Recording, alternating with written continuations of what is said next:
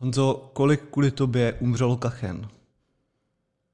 To jsou husy, ne? A jo.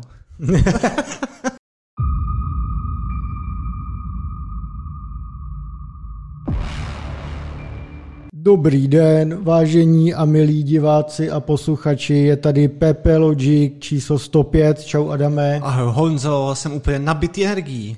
To znamená, budou dneska furierky, gaussiáni a nerfy? Gaussiáni budou, furierky no moc tam nejsou a nerfy tam taky nejsou. Jsou tam jenom na porovnání, že jsou špatný. Takže nicméně pokračujeme v tradici, že něco z toho je. Ano. Pokračujeme taky v tradici, že vycházíme velmi zřídka. Ty máš nějaký proslov k tomu, prej? Omluva je samozřejmě na mé straně, protože já se přiznám, já bojuji poslední 2 týdny s topologií. Měl jsem takový nápad, říkal jsem si, to bude skvělý, to bude fungovat. Pak jsem s tím 10 hodin bojoval a vždycky jsem došel do propasti. A zase jsem usínal, zase jsem říkal, ale takhle by to šlo. A takhle to pokračuje už nějakou dobu a já jsem v tom zaseklej. A jsem z toho nešťastný a zároveň šťastný. Tak. Jo. No a v tom případě my přijímáme omluvu. Ano, děkuji. Shodli jsme se ustanovení bordu. Cesta za poznáním je náročná, to o tom žádná. No. Ano. My jen můžeme říct, že možná budem příště, protože pak zase letím do Vegas. Ano. Takže aby jsme zase někdy byli. Uvidíme. Každopádně teď jdeme na to.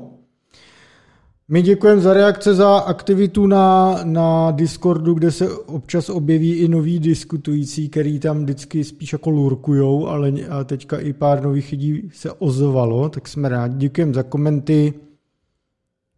Ano, hlavně a přijďte, bylo tam téma toho, jak se přes Flipper Zero ovládají Robertky a tak, takže kdybyste si chtěli doma udělat nějaké to pomyšlení. Ano, prostudoval jsem si to, je to zajímavý a myslím, že si Flipper Zero budu kupovat k Vánocům, jo, konečně. Ano, a hlavně vede to nám plno otázek, třeba toho typu, ten týpek se to zkoušel, tak jestli jako šel do sex shopu a řekl, máte něco na dálkový ovládání, já bych chtěl skoupit všechno, jakože ten... No hele, my máme u nás na Letný kousek od baráku je Erotic City, takový ty, jak to dřív bylo všude a teď už to rozumí, a my tam furt jedno máme a tam bych mohl přes vejlohy to rozjet velkou diskušku s těma vystavenýma věcma. No, tam. A nebo bys tam přišel, víte, já to nechci pro sebe, já jenom mám Flipper Zero a ta ženská, jo, takových jsem chodí, ale hodně, který to nebude. Ale to zní dobře, no.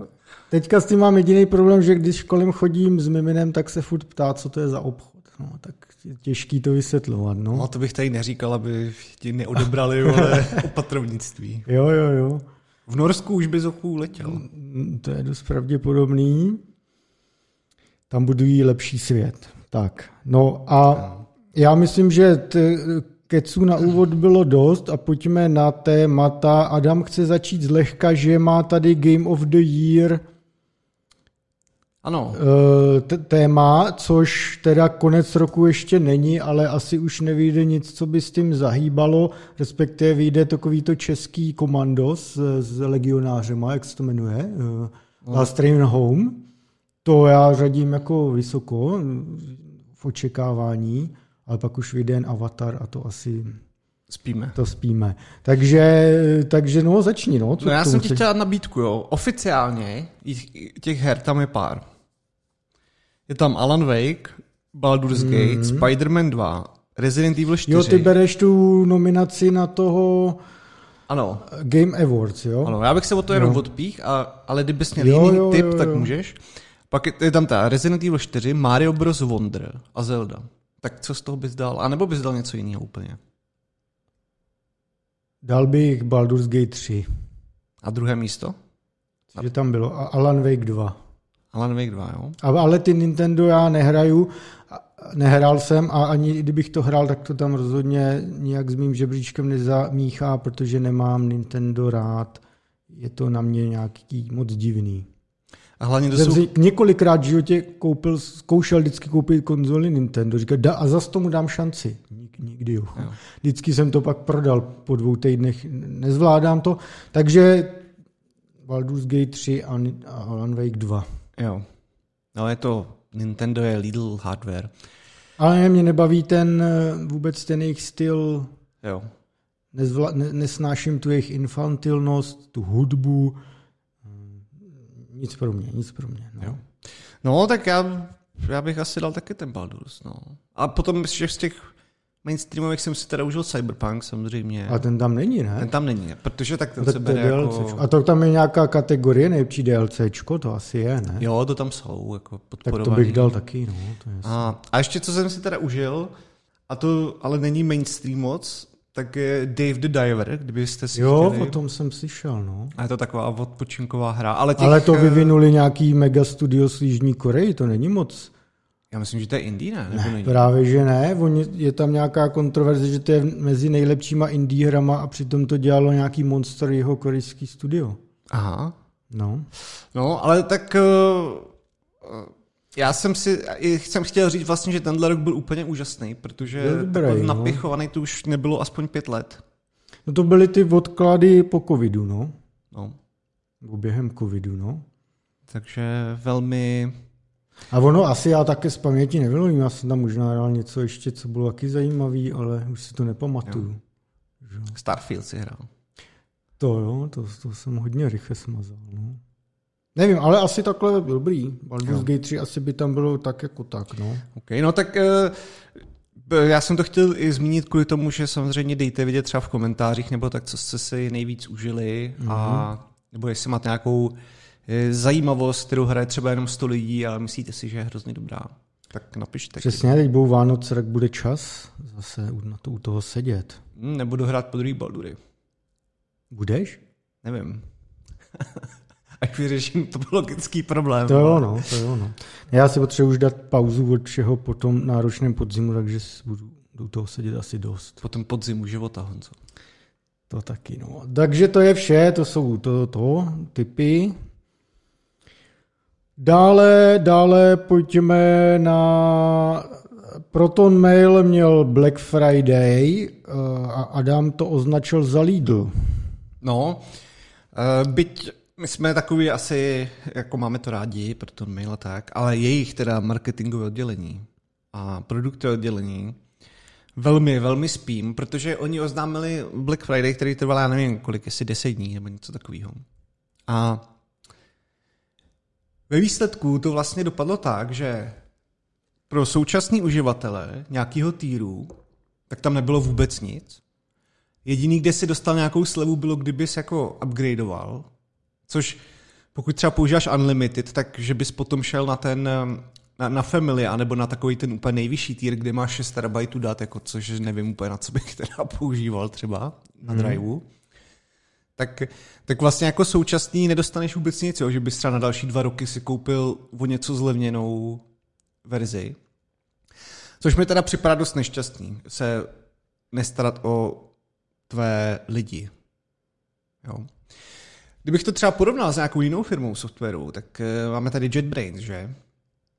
A já si třeba u JetBrains platím takový ten Ultimate, takže mám všechny ty jejich tooly, už to platím prostě několik let a každý rok vždycky dostáváte srážku prostě nějakých 10% nebo já nevím kolik, jo. Takže já teďka ve výsledku platím třeba 4200 na rok, nebo něco takového bez DPH. Tak to tam je cca tak nějak. A navíc JetBrains zase zaplatili skoro 1 miliardu v Česku na daní z příjmu. Ještě k tomu. Jako vždy, každý rok. No nebylo to, je to asi 850 milionů to. Není úplně miliarda, ale to dost. Tak skoro, no. Skoro. Takže to je dobrá firma. Ano. A no teda tady nechci říct, že je... úplně vždy správné adorovat výběr daní, nebo tak, ať nenaštveme naše ty zastánce, řekněme, úplně svobodných jasně, lidí. Chápu. No. Takže ty si myslím, že má jako lepší model, protože prostě čím tam seš, tím jako dostáváš větší slevu. No samozřejmě pak je tam nějaký cap, jo. Co už platím teďka já, pod to už to myslím nejde, jo, leda, že by se nějak ještě uvolili, ale dostáváš tam nějaký Myslím, že za to potom něco i občas dostaneš nějaký jako tokeny do nějakých služeb. Jo, je to tak. Trošku se o to starají líp. Myslím si, že by jako lidi z Protonu byste měli promyslet. No, slyšel jsem drb teďka, který berte jako drb, že nějak mají problémy se scháněním míst v datacentrech Proton. Nejsou prý místa. Musí vybombit další oni skálu. Asi, já to je fakt drb, takže, ale oni jsou pojistní tím, že to mají ve Švýcarsku a dost na to kladou, řekněme, zvýšené nároky z podstaty věci, jakou službu nabízí. Takže prý teďka, ale budu to ještě ověřovat a tak, má nějaký problémky s tím. A to je rychlej vsuvka, dejte si na Netflixu dokument Cyberbunker. Je to podle skutečnosti dokument, není deep technický, a je to i pro normální lidi, ale jak si takový, řekněme, takový ty zastánci absolutní svobody, jeden z nich je úplný hardkorista, v podstatě vybudovali v bývalém německém nacistickém bunkru datacentrum a takovej hacker house a nechávali tam hostovat každýho, kdo měl zájem. Mm-hmm. Sice měli jako napsaný, že krom dětského porna a terorismu, ale jak si se to úplně nedodržovalo. Jo, a žili tam takovým svým, že se vyhlásili i vlastním státem, měli nějaký vlastní prachy a takový prostě boží případí. A je tam s nima normálně, jako několik z nich mluví na kameru. Už jsou teďka zrovna před pár týdnama, myslím, jednoho toho šéfa odsoudili už. Ale boží případ, jak si buduješ cyberbanker, no. Jo. A vlastně tam je zas boží rozuzlení, jak na ně zas přišli totálním amatérismem, že to celou dobu nějak stavíš a pak tam najmeš ty vole zadarmo nějakou uklízečku, což je krtek od policajtů, že jo. Že uděláš takovou zásadní chybu. Školácká takovej pěknej, jak jsou ty Darknet Diaries, příběhy, tak to je jeden z nich takovej. Je to na Netflixu zase po dlouhé době něco zajímavého, no. A tak to si pak najdu teda, to jsem neznal. No. No, takže jo, ještě jsem chtěl říct si jenom v tomhle kontextu těch toho, že oni mají VPNku a takový ty věci, že teďka teda Mulvat oznámil, že jejich enkryptovaná DNSka tak přechází komplet, že to už provozuje jenom na ramce, na jejich serverech, což je normální už. Jakože in memory, jo? No. Hmm. Už to dělá, ale dost jako služeb, co mají třeba VPNky a tak. A tak jsem to jenom chtěl zmínit. A ta encrypted DNSka je teda, myslím, jako dostupná všem, ať už si platící nebo neplatící, takže se tam můžeš jako routovat svůj trafik případně, což se samozřejmě taky občas může hodit, jo, nějaký DNSko dobrý. Pokud, ale tak jako je to o víře, samozřejmě, no, jestli věříte tomu, kdo ji provozuje. No. Ano. Tak to je asi tak všechno. Prostě polepšete se. Musíte trošku podcukrovat ty díly pro zákazníky.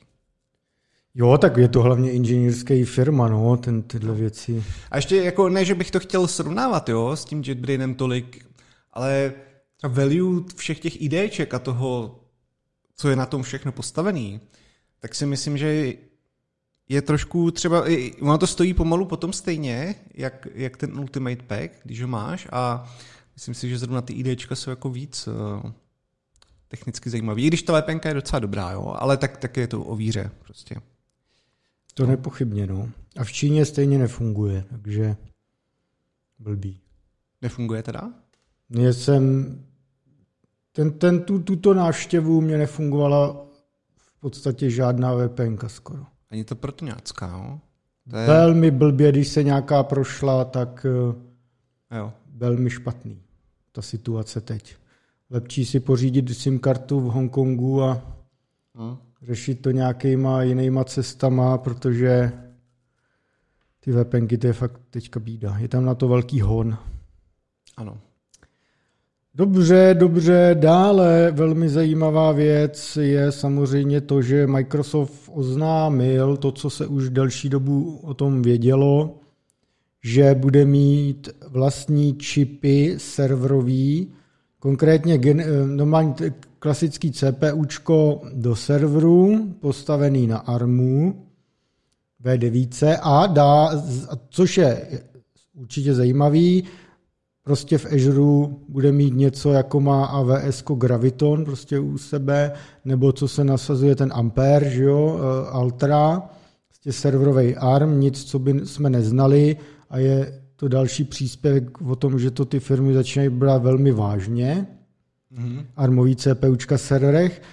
No a co je taky samozřejmě zajímavý, tak druhý ten chip, co představil, tak je vlastní AI akcelerátor, zjednodušeně prostě chip na maticový výpočty, na ty všechny jeho OpenAI investice a tak, protože jeden z těch big picture důvodů je to, že samozřejmě nikdo nechce být rukojmím NVIDIA, což teďka víceméně všichni jsou.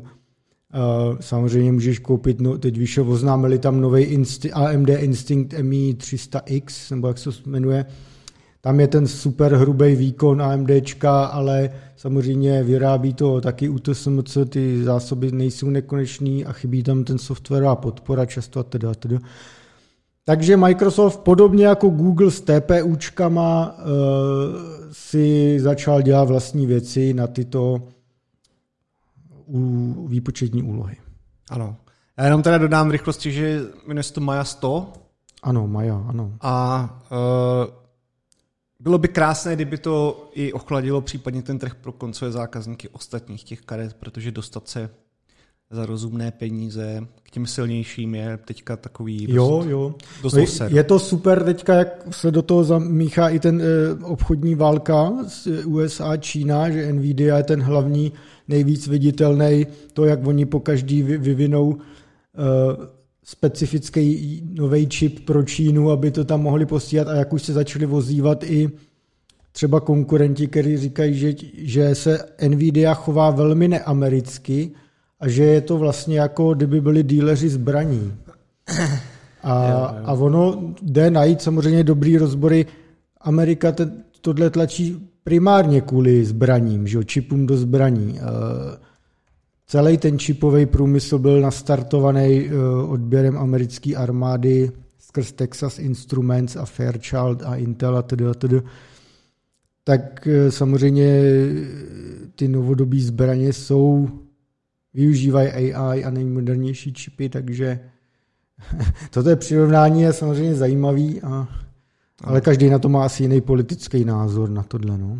Já k tomu mám jenom takový dvě ještě poznámky a nebral bych je teda příliš vážně, ale bylo takový pozdvižení, že se snad zjistilo, že Jensen a Líza Su jsou vzdálení bratranci. Takže jo, ale vlastně... všechny ty řeči o tom, jak jako jsou to dvě znepřátelné firmy, je to prostě v té Koreji a takhle. Oni nejsou z Koreji, oni jsou, já nevím, odkud je přesně Líza, ale Jensen je z Tajvanu. A já jsem chtěl říct, že to je jak v Koreji, kde Samsung je prostě bůh všeho, i vlády víceméně. Tam tak... je pravý cyberpunk, tam vládne ta korporace. Ano. A tohle to prostě Jensen s Lizou, to jsou taky taková no, ale tam je ještě na místě se ptát, jsou to Aziati, jo.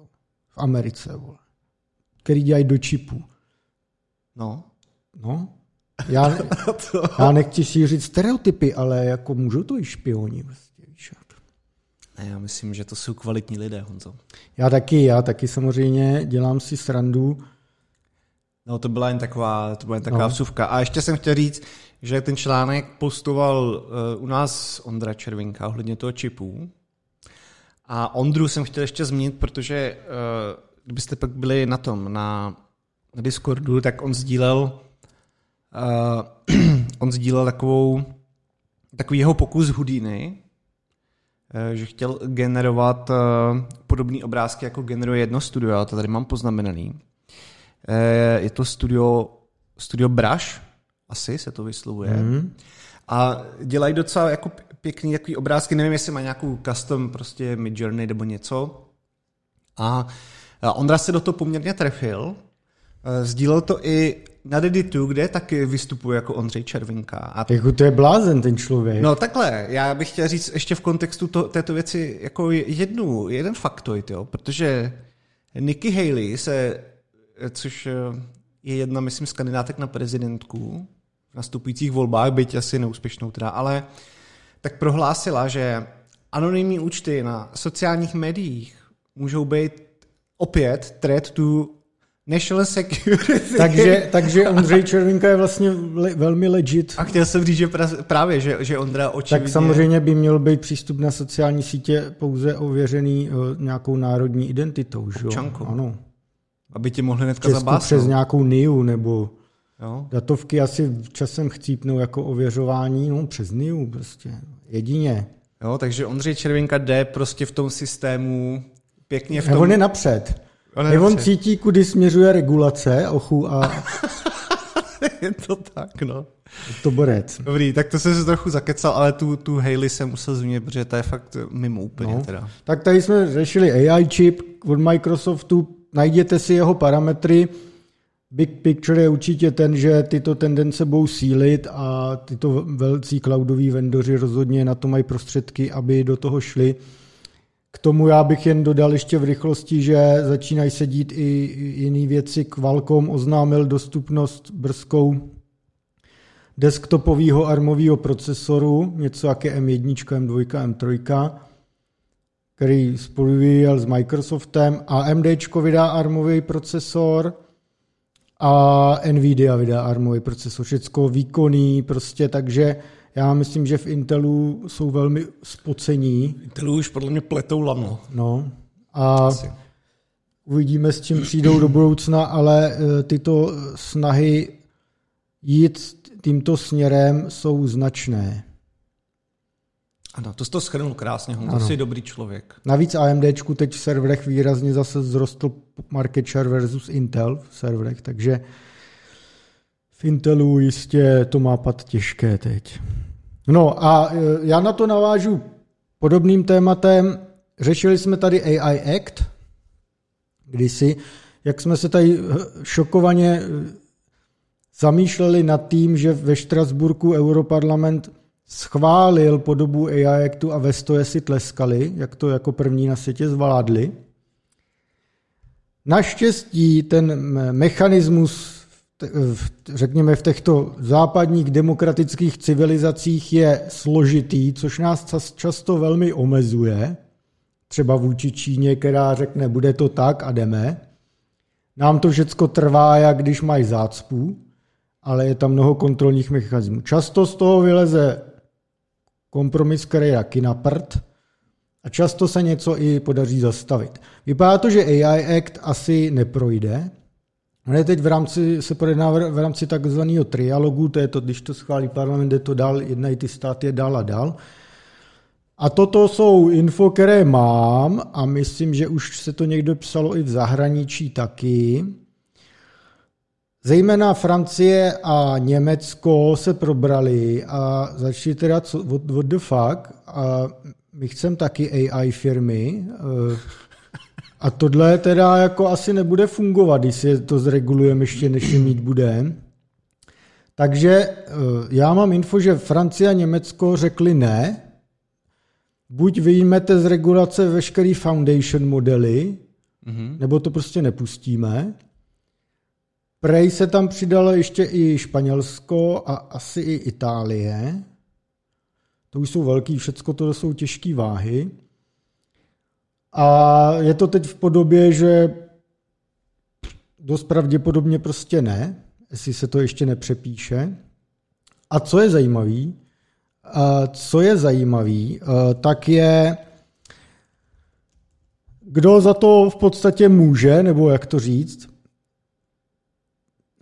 Ve Francii je startup Mistral, asi každý zná, který teď dostal, on kolik má investice, on za 4 týdny fungování v létě dostal nějak 105 milionů eur investici. Myslím, že tam jsou hodně lidi z DeepMindu a tak.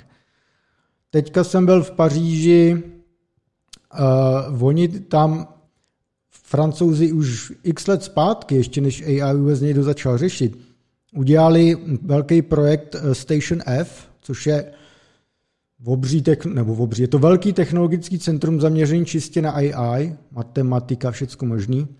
Teď tam byla akcička, přijel Jensen Huang, přijel Eric Schmidt, podílník v Mistralu a tak.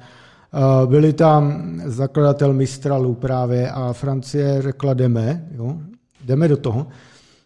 Takže prej, co mám info, ve Francii to proloboval Mistral, aby francouzská vláda řekla AI Actu ne. A za Německo to měl zas protlačit zejména Aleph Alpha, taky asi každý zná. Když to zjednoduším, obě ty dvě firmy jsou evropský konkurenti, třeba GPT, OpenAI a BART a tak. Zrovna teď Aleph Alpha dostal dalších $5,5 miliardy, už teda asi má 650 milionů dolarů na investicích, mimo jiné od Schwarz Group, což je majitel Lidlu. A jsou tam další evropský investoři, což je super, že se za tím vždycky o Evropě mluvím o tom, že tady není ten lokální kapitál rizikový, tak tady se evidentně našel nějaký. I do toho Mistralu hodně investujou evropský různí investoři. No a takže v Německu to měl prolobovat Aleph Alpha. Já jsem se teď, když jsem byl v Německu, já jsem tady mluvil o tom SAP Joule, ten taky alternativa evropská, jenom teda v rámci prostředí SAPu teda. Tak tam jsem mluvil s tím šéfem Aleph Alpha a ten mě jako říkal, no, že on to bere velmi proevropsky, ten jeho projekt, že už teda musíme jako mít taky něco a ten AI Act velmi odmítal ho, no, jako neřekni ti to úplně na plnou hubu, je to na hovno, ale jako naznačoval.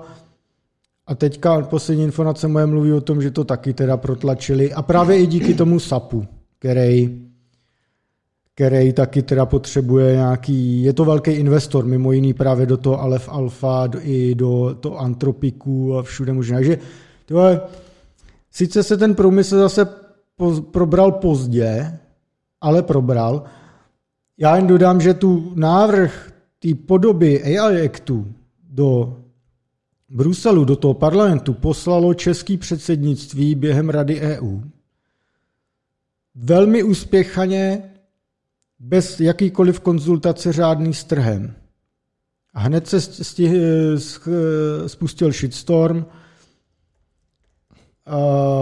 Slíbili Uršule, že ten AI Act bude a valilo se a je dobrý, že to narazilo na nějaký odpor. No, a teďka samozřejmě můžeme se bavit, že je nějaká forma regulace jako kolem bezpečí, co já vím, jasný, ale nesmíš to nastavit tak, že zase vybuduješ další úřad, co bude přidělovat certifikace a vlastně zabije ti to jako ještě než něco máš. Takže znova a lépe, no. A myslím si, že když teď tady další 2 roky mít regulaci nebudeme a přepíšeme ji, aby to odpovídalo nějakému jako podnikání, tak se vůbec nic nestane, jako když zatím nebude mít nějaký safeguardy a no. Jo. Tady v tom kontextu ještě bych chtěl říct, že právě jako to říci, pověst České republiky není úplně valná, zvlášť právě kvůli Jourový na různých forech. A... No, ono jak, no takhle, vím, kam míříš, v některých kruzích zase to je naopak, že naopak je dobrá. No, ale, jasný, z tvýho vidění světa ne, no. No, myslím, že to tomu jako nedělá úplně reklamu lidí, kteří se nebojí říct svůj názor. Já s tím víceméně, jako já úplně nejsem nadšený z těch akcí, ale co jsem chtěl ještě zmínit, což je víc asi zajímavý, je teda, že ještě ohledně toho Mistralu, který vlastně nedávno, to bylo myslím, jestli 2 týdny, tak porazil na benchmarkcích Lamu 2. Což je super. A ty jejich modely poměrně jsou dobrý a pak z toho vznikaly ty memečka, jak Zak ležel v té posteli po zlomině té nohy a ušetřovala manželka. Jo. Na to vzniklo jako mnoho. To bylo dobrý. Ne, tak doufejme, že jako máme tady na to, vždycky jsme měli inženýrsky na tyto projekty, ale vždycky to zabíjí. No, máš pravdu. Já teda ještě ohledně těch peněz, jo. Pak se budeme bavit víc ještě v detailu o GPTčku. Lehce. No, na to navážem, ano. Ale jeden jsem chtěl říct, o co já mám trošku strach, není to úplně teda ten kapitál intelektuální, protože prostě v té Francii jsou skvělí matematikové a ohledně té topologie super, a tak, no. Tam fakt... Ale třeba nedávno se nějak prosáklo, že GPT s novým fundingem, tak nabízelo snad lidem třeba z Google okolo jako 10 až 15 milionů dolarů za 4letý kontrakt. Když k ním přestoupí, což už jsou jako opravdu velký prachy. To už smrdí takovou tím hypem, takovým trošku hypíčkem, no. Takže doufejme i, že si ty firmy udrží ty mozky právě a nějak se to podaří.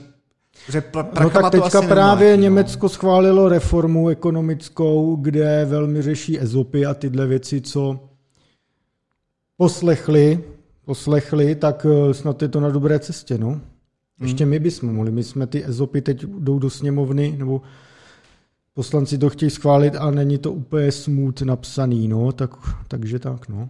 Já bych jen dodal ta regulace, já jsem se teď bavil s Ondřejem Vlčkem, což je prezident Genu, Gen Digital, spojený firma Avast a Norton.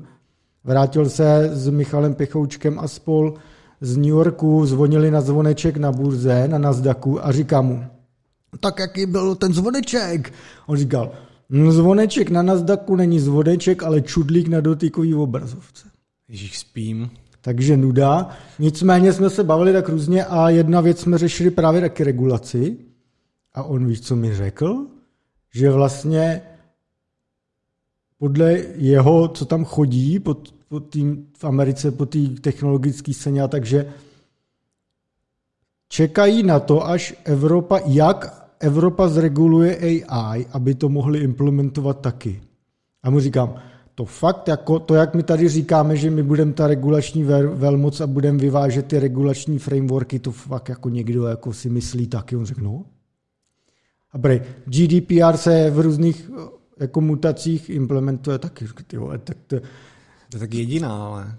Nebo no, ne, dobře, ne. No, ale jako to jsem byl jako značně překvapený, jenže u Avastu, u Genu, ono ještě jedna role. Já jsme se pak bavili o tým, jak oni chtějí dělat ty digitální peněženky, zjednodušeně řečeno. Založili Open Wallet Foundation a dělají ty SSI a tak. Oni chtějí mít teda otevřenou alternativu k Apple Pay, Google Pay a tak, a což volí i rétoriku, a je to dobrý, že by byla otevřená nějaká infrastruktura na to. A když jsem se pak říkal, no ale to stojíte proti jako dost silným jako vahám, ne? Nejenom Apple, Google, ale veškerý ty transakční firmičky a všecko možný. Říkal, no a bude to se to muset prosadit s mírnou jako pomocí regulátorů. Třeba zmínil to, že náklady na to, aby firmy držely a zpracovávaly tvoje data, musí být tak vysoký, aby se jim to nevyplatilo. A proto prej to má pak pomoci, že ty data budou třeba ten SSI princip, že je budeš držet ty a poskytovat někomu podle sebe na jeden daný účel. Což ale na jednu stranu jako mě se vlastně jako zdá dobrý, až to nechci, nebo jako, ale je to hodně skřivení trhu, no. Je to... Ale je vidět, že každý na tu teda regulaci kouká trošku, jako, že ji používá jako zbraň z úplně jiného úhlu teda, no. Tak na druhou stranu já to dokážu, buď to kvůli ní můžeš brečet, anebo kvůli tomu můžeš vohnout trh nějakým dobrým částečně způsobem, no. Ale je to takový nebezpečný, no. Těším se, co vyvedou, protože třeba velmi začali teda rozjedli technologickou reformu technologického dluhu po spojení, každý má po těch letech, přepisují hromadu věcí a co mě říkal ještě Ondřej, že totálně opouští vlastní servery a datacentra a všechno cloud při té reformě a že nepotřebuje dávat finanční zdroje na údržbu lidem, co se starají o servery, ale že to radši přesměruje do vývoje bezpečnostního engineu nebo identit, no takže se tam něco děje, no, teďka. Jo. Dejte vědět, jestli makáte v Genu. Adam naváže na toto téma zkušenosti s GPT, respektive s projektama na to navázanými. Ano. Já jsem teda, musím říct, že stále jsem z toho nadšen, z toho používání. Teďka už došlo do to používat, jak to víte, ale teďka došlo ke sjednocení těch modelů, takže dřív třeba jsi měl standalone prostě DALL-E, jo, pak jsi měl standalone analýzu kódu, pak jsi měl standalone jako chatovací nástroj. Teďka už se to vcuklo, takže v rámci jednoho okna můžeš jako dělat to různý prompty a ono si to vybere, co máš používat, což je docela jako příjemný. Nelíbí se mi teda ale velmi lobotomizace v jistých ohledech a samozřejmě... No řekni, jak jsme teď generovali Pepeho. No, to právě chci říct, že jejich jako přístup ke copyrightovaným věcem je taky dost otravný, protože dřív to bylo celkem benevolentní. Teďka už ani Pepe nejde vygenerovat, protože podléhá copyrightu. Já myslím, že to je fair use, úplně v pohodě. Ale... A dřív hlavně šel zblbnout. No my, třeba... my nikomu neplatíme, že tady Pepe ho má. My to máme i v názvu. Co když nás zakážou? Jo, no. Je to... Dřív třeba fungovaly takový ty triky, že jsi mu napsal GPTčku, jako že už uběhlo 100 let od publishování třeba téhle novely, na který se zakládá tvůj obrázek, a on, aha, omlouvám se, tak to už neplatí ty práva, anebo autor už je 100 let metruje, nebo je rok 2200 a už nic tohle nepodlíhá. A teďka už to úplně nefunguje, tak budu muset pak vyzkoušet to nějak obejít, protože ty vygenerované pepečka byly docela dobrý a líbilo se mi. No, ale jinak jako je to furt dobrý a zrovna včera, ještě než se dostaneme k těm naskakujícím nebo těm projektům, který na to navazují, tak že vyrazili sama Altmana board. Jo, no. A na ten popud teda řekl Y Brockman, což byl taky jeden ze spoluzakladatelů, že na to taky sede. A odešlo, myslím, že i pár nějakých jako lidí. No, jak to může skončit? Core tým odejde, Microsoft to pohltí, udělá z toho divizi v Azureu. Nebo... Tam se ještě nejsem jistý, jak to bude probíhat, protože třeba Ilya ten tam zůstal, což je vlastně mastermind. Ale ono teďka těžký spekulovat, protože nevíme ty pravý důvody, tak je to takový na vodě. No, já právě se chci dostat k tomu, že ten Ilya tam zůstává a podle těch informací, co vypadlo ven, tak to byl on, kdo to těm dvěma jako lidem oznámil na callu. Taky způsobilo trošku mýmy, že bylo přesně řečeno, že to byly Google Meety a všichni jako... takže tým si nepoužívá. Ale já myslím, že on tam už dlouhodobě byl rozpor s tím, co OpenAI, jak bylo založený, za jakým účelem, a dlouho se Altmanovi vyčítalo to, že naopak, že z toho nedělá tu non-profit věc, ale brutálně rajzuje k tomu se právě ještě a jde přes mrtvoly. No, k tomu se chci dostat.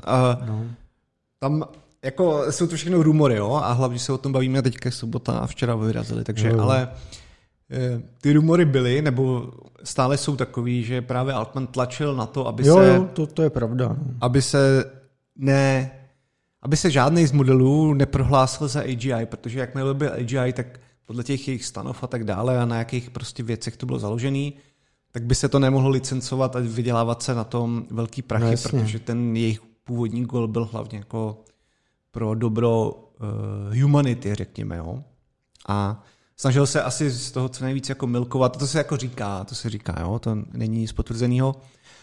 A že Ilya a ostatní, co dělají teda ten research, a Ilya to je ten, co za mastermind prostě tam jejich, má mimochodem na YouTube fakt skvělý jako technický přednášky, spojený i třeba s kompresními algoritmama a on jak přistupuje k nějakému jako jak vůbec o tom přemýšlí, je trošku něco jiného než ostatní lidi, co v tom oboru dělají, takže kdybyste měli zájem, tak si určitě nějaký najděte.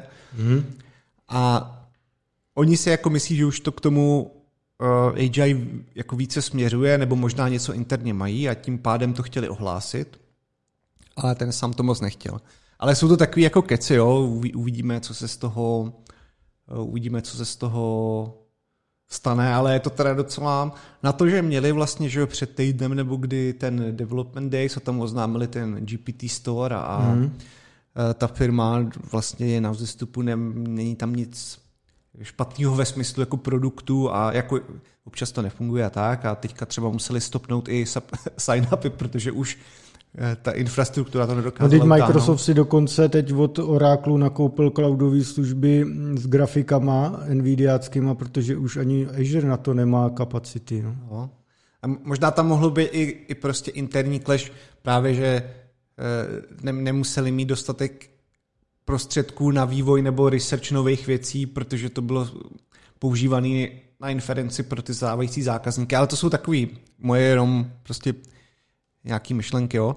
Takže Uvidíme, jak to dopadne. Já třeba sám si myslím, že to asi nebyly nějaký bitky ega, nebo nedá se to nikdy vyloučit, ale myslím si, že v tomhle tam ty lidi byli celkem, že to asi nebyl úplně boj o moc, jako se mi, nebo nezdá se mi, že by to bylo v té fázi, že by chtěli mezi sebou takhle bitku, ale to člověk nikdy. Jo, to je zajímavý. No. Taky zajímavý je to, že už občas narazím na lidi, kteří to začínají používat k nějakým svým pracovním věcem, nejen k blbnutí. Teďka třeba Míša je technicky progresivní žena, že? Tak přišla a ukazovala mi, že má na GPT postavený, že tam nahraje PDF-ko a má jasně definovaný, co potřebuje od toho stroje kontrolovat v těch PDF-kách. A ten GPT vyjede, napíše, co je blbě, co je třeba pošéfit, takže už může ze své Míša Enterprises vyhodit první lidi. Super, vole. Dobrý, jo. Jo, že, takže uvidíme, no, uvidíme. No, já jsem třeba tam, že ho zkoušel, to teda jsem tady neměl napsaný, ale že zkoušel jsem takový ty právě přepisy, našel jsem si, jak jsme se tady o tom bavili, jak jsem se našel nějaký různý rozhovory, kde bylo právě hodně jako výplňových slov a like a you know a takový. A když jsem to nechal přepsat, tak to bylo fakt dobrý, celý to zjednodušil a nechal jsem si vyhodit i tabulku, kde přesně co změnil. A bylo to teda, že přímo analyzoval i, jako dostal jenom audio a pak vypadl dobrý přepis. No. Ale co jsem chtěl zmínit právě v rámci toho, těch nových možností a jak vyšly ty GPTčka a ten store a jak funguje třeba to jejich vision API, že jo, který dokáže porozumět obrázkům. Tak jako zmíníme občas nějaký blbosti, ale třeba člověk udělal to, že se nechá snímat webkou, to jde do APIčka, do toho vision APIčka a oni mají text to speech, jo, nabízí na jednom jejich API. A on to nechal namluvit Davidem Attenborough'em, to je takový ten, co mluví ty dokumenty o přírodě. Jo, jo. A nechá sám sebe popisovat tím Davidem. Takže jako tam vždycky můžete vidět mladého muže, který má své oblečení a je umístěn v nějakém habitatu a je to ale převedený na to, jak kdyby mluvil o zvířatech. Jo. Tak třeba má takovýhle blbosti. A pak třeba někdo už používá GPT-4 Vision na web browsing, takže tomu vlastně přes API můžete dovolit ovládat váš počítač, takže tomu dáte task, jako najdi mi třeba na YouTube nějaký video a on prostě půjde na Google a začne psát a podle toho, co mu chodí z toho visionu, protože má snímání vaší obrazovky, tak se dokáže navigovat.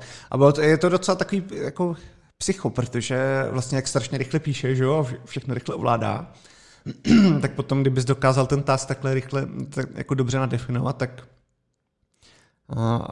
máš za tebe pracanta, jo? Samozřejmě je to nějakým způsobem omezený, ale je to na GitHubu a můžete si to zkoušet, jo.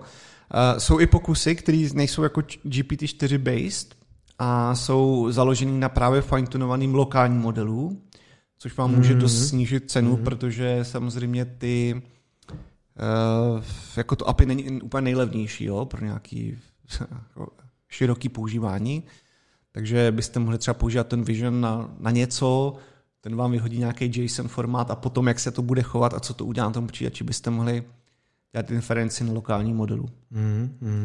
Což právě, jo, a ještě jsem chtěl zmínit, že třeba pro slepce a tak by tohle mohlo být do budoucna jako velmi zajímavá alternativa, než vymyslíme nový oči, no. Než vymyslíme, tedy už taky, no, to je zase jiná story, ale nevím, jak to myslím, že občas, když jsem to viděl, tak je to, že ti spíš jako ten asistent hrozně rychle čte, co všechno máš na obrazovce. To je velká králičí nora, to nechme být. Ale tohle by určitě bylo jako jedna z aplikací. No, ale co ještě chci zmínit, jak říkám, není to úplně, je to založené na jiných modelech, tak je právě taky COG VLM, což je open source právě visual language model. A ten, to je teda LLM, který rozumí právě obrázkům a schopný popisovat, co se tam přesně děje a dělat obdélníkovou segmentaci, takovou tu že, klasickou, na kterou jsme zvyklí i z různých videí. Ale umí jako i řešit nějaký úlohy, jo? Třeba prostě jako řekni, spočítej mi počet objektů, který tam jsou, nebo dáš třeba jako, tam mají různý ukázky na GitHubu, tak máš prostě 2 jabka a pak tam je třeba nakreslený plusko, ale to je úplně v jiným jako smyslu udělaný, jo? Že třeba ho napíš jako ručně, vedle toho jsou další jabka a jako řekni mi, kolik tam je jablek, anebo řekni mi, kolik je lidí na obrázku. A co ještě vyšlo nedávno, který je taky opět jako visual language model, tak je taky grounding LLM. A je to teda end-to-end trainovaný LMko, který může opět zpracovat obrázky, ale umí to i dělat mnohem jako lepší ještě segmentaci a porozumění tomu textu, který, takže mu dáš třeba prompt, řekni mi, jakou barvu má holčička, jakou barvu má bunda, kterou nosí holčička, která má v ruce růži. A tomu dáš jako prompt a on musí analyzovat obrázek, najít, kde je růže, najít, kdo to drží, vysegmentovat, kde je ta holka a najít barvu té bundy. Což je poměrně jako už netriviální task, kdybys to... Je to jak učit miminu, no. Je to jak učit mimino. A ten grounding LLM tohle umí, jo. Třeba dělat. A umí kompletní segmentaci úplně všeho, jako co je na tom obrázku, když ti řekne, i ti to oznám, dá ti tam prostě různý barvičky těch segmentů a řekne ti, co tam je, a dokáže popsat úplně kompletně scénu, takže mohl bys to používat i na to, koukám se teďka, vzpomínám na koka, na zahradu, a kdy mu kradou kola nebo sedla z kol, tak kdybys měl kameru na zahradě, tak dokud se nic neděje, tak tam nic není, ale jakmile třeba jako se tam něco změní, tak by ti LLMko mohlo interpretovat ten obraz a mohlo by ti říct, jako je tam jenom kuna, anebo tam jsou 2 kumuly, co ti jdou něco ukrást. Jo. Ne, že by už teďka jako neexistovaly nějaké možnosti samozřejmě analýzy obrazu, jo, ale spíš jde o to, jak to propojení se zdemokratizovalo dost jako silně a výhoda tady těch jiných modelů, než je ChatGPT, který jsou fine-tunovaný, je, že pokud na to máš nějaký rozumný GPUčko, tak to můžeš běžet lokálně, že jo, a nemáš tam žádnou kost navíc, jo, což je super. A tady těch projektů vzniká mnoho, tak budete mít dole odkazy. A ještě, co jsem chtěl říct, jenom k tomu GPT Vision a ostatním tady těm Vision modelům, který jsou propojení s LLMkem, tak dost z nich jako umí řešit velkou škálu kapč úloh a třeba samotný GPTčko, myslím, tohle úplně jako zakázalo. Mají na to tam filtry, abys to právě nemohl používat na řešení kapči. Ale ty ostatní modely to umí. Myslím, že to byl i jeden z příkladů toho čínského visual modelu, který můžeš rozjet u sebe a řešit tím kapču třeba. No, speaking of obcházení bezpečnostních prostě zabezpečení okay. pomocí různých strojů, tak bych měl takový rychlý navazující téma. Česko vybuduje nakonec kvantovou síť. Jestli si vzpomínáte, jeden díl jsme tady hejtili NÚKIB, jak odmítá splnit zadání vlády. Nebudu to dělat. A já to dělat nebudu. Tak následně přišel, řekněme, tvrdší kolo jednání, nebo jak to říct, a Ivan Bartoš se začal taky velmi vyptávat a tak. Nakonec se teda dohodlo, že NÚKIB ten projekt bude dělat, vypsali už výzvu, no a bude teda, síť bude a uvidíme co z toho postupně zejde, protože vypíšou výzvy a teď se začneš zajímat o ty projekty. Jen lze říct, že Japonsko, nebo konkrétně Toshiba, už teďka třeba otestovala ze Smíchova do Berouna i podél kolejí ze Správou železnic, že tam jsou ještě větší otřesy, tak to má vliv na tu fyziku, na fotony a tohle. To fungovalo, to se jim podařilo rozjet. Z Báňské univerzity se to podařilo do Polska, už mluvíme se o QKD, přenosu kvantových klíčů. Jo? aby jsme byli konkrétnější. V Brně se to podařil už mezifakultní přenos, takže v budoucnu by tady měla být jako celorepubliková síť napojená na evropskou kvantovou síť, no a má to být spojený jak pozemně, jak po zemi, prostě vemeš nějaký vlastně káble tamhle od Setinu nebo Aspol a nad tím postavíš prostě ty kvantové krabice od Toshiby a Aspol, naházíš je tam a přenášíš kvantové klíče, tak i na, v rámci evropské jako vesmírné infrastruktury. Co tady z Praze třeba řeší EUSPA, agentura. První fáze mají být právě tyhle kvantové klíče. Quantum Key Distribution QKD. A do budoucna jako něco, co mu by se jako dalo říkat kvantový internet. Jo? Ale to jsme hodně daleko a zatím se budou přenášet takhle tedy kvantový klíče, kvantově odolný šifrování. A myslím si, že je to otázka několika let, než začne něco takového fungovat. Mm-hmm. Takže jsem na to velmi zvědav, na tohleto. Ale hnulo se to teda. Nuky prostě byl postaven do latě. No tak jako prostě se domluvili nakonec, jak to bude. O ty prachy snad teda nepřijdem, který na to jsou. No. Jo. A ještě jedna věc. Česko nebo Češi mají zájem o to vybudovat evropský procesor za 1 miliardu eur.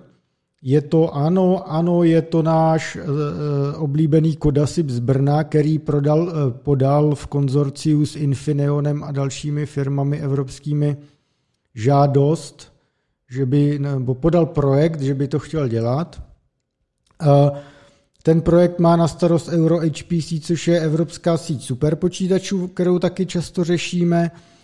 Cílem je vyvinout skutečně jako procesor evropský, který by nahradil v superpočítačích a případně později v serverech AMD a Intel, to je AMD EPYC, Intel Xeon. Národní superpočítačový centrum v České v Ostravě by to pak mohlo testovat, že by taky je v tom Holportu. A já jako myslím si, že je docela velká šance, že to by mohlo klapnout. Mm-hmm. A vypadá to, že se hraje o to, kdo jako tenhle čip jako udělá, že pak bude hlavním dodavatelem evropských superpočítačů, případně právě datacenter, protože teď na to je velký tlak. A co je zajímavé, že ono jako těch evropských aktivit je víc. Teď jak jsem byl právě v Paříži, tak tam je sídlí firma Cpearl, Silicon Pearl jako křemíková perla, která zase dělá ten procesor na ARMu. A jsou tam údajně docela jako napětíčka, teda kdo z koho, ale jelikož ten Codasip a spol to podávají na RISC-V, což je prostě nezávislá technologie, tak je velký ambice to na tom dělat. Každopádně na tom Cpearlu už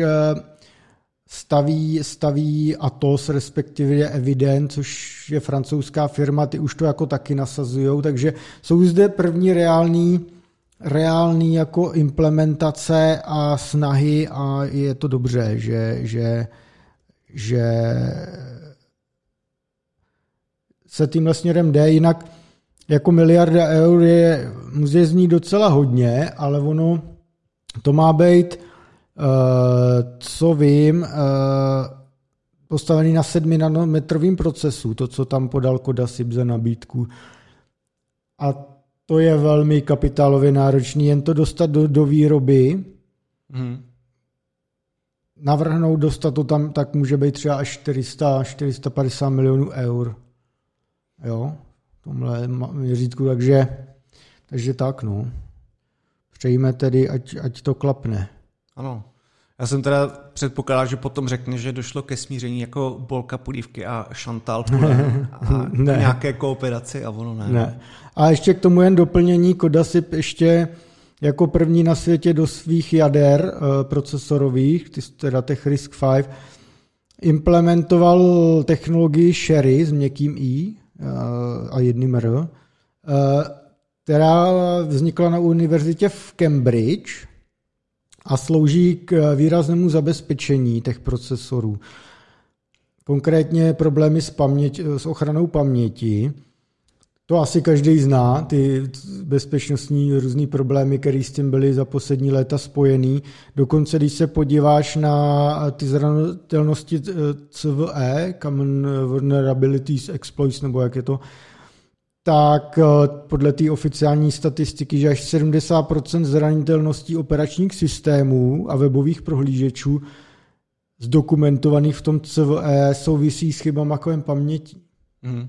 A CHERI je zkrátka pro Capability Hardware Enhanced Risk Instructions a začalo to právě na univerzitě v Cambridge a cílem toho projektu je do samotného jako návrhu hardwareu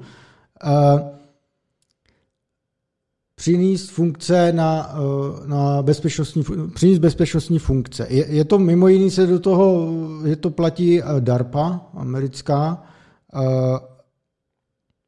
Mezi prvníma, co to testujou, jsou taky ARM. Jo? Ten vydali vlastně jako první development board na tohle. Britská vláda do toho dala prachy, podporují to Google nebo Microsoft a další. No a ta CHERI, já nasdílím odkaz na technický papery, veškerý je to velmi podrobně zdokumentovaný. V podstatě rozšiřuje tradiční instrukční sady, využený v procesorech, o nové části schopný zajišťovat ochranu paměti, když to takhle zjednodušíme. Funguje to s architekturami a mikroarchitekturami RISC a MMU, hodně se tam pracuje s C, C++. Všecko nasdílíme, k tomu i jedna taková docela přednáška. A je to samotný CHERI a pak je CHERI RISC-V a tak. Codasip právě vydává nový jádra, novou rodinu jader. Ta rodina se jmenuje 700, mají první jádro, budou mít další. Jsou to už výkonný jádra, který jsou hodný třeba do infotainmentu v autech, takže všechny ty evropské automobilky to velmi zajímá, protože to běží na Androidu. Google teď oznámil, že bude mít brzy veškerý softwarový stack pro RISC-V a Android pro vývojáře a že RISC-V má mít stejnou podporu u Androidu jako ARM v budoucnu. Takže určitě to jde tímto správným směrem. A Codasip postupně v Británii koupil firmu Cerberus Security Labs a začal budovat. Chce se odlišovat vůči tím jiným hráčům, co navrhují jádra na RISC-V právě tou bezpečností. Právě má vývoj v Cambridge, takže blízko tomu CHERI, v Bristolu a tak, takže se tam v tomhle dost angažuje, což je pěkné. Ano. Takže CHERI, máte nasdílený odkaz, jestli vás to zajímá, je to samozřejmě poměrně náročnější čtení, není to úplný dementy to pochopit. Je to na úrovni instrukčních sad, no, tak asi. Abych neřekl dementy, spíš musíte už mít trošku experience. Jo, však tak. Jasně. Jo. Politicky korektnější. Jo. Není to pro nooby, no, úplně. No. Jo. Adam, přecházíme na téma, kdy Adam chce udělat technický rozbor hry City Skyline 2, což je vlastně simulátor stavění města, velmi komplexní, hardwarově náročný. Otázka, jestli je to optimalizací nebo ne.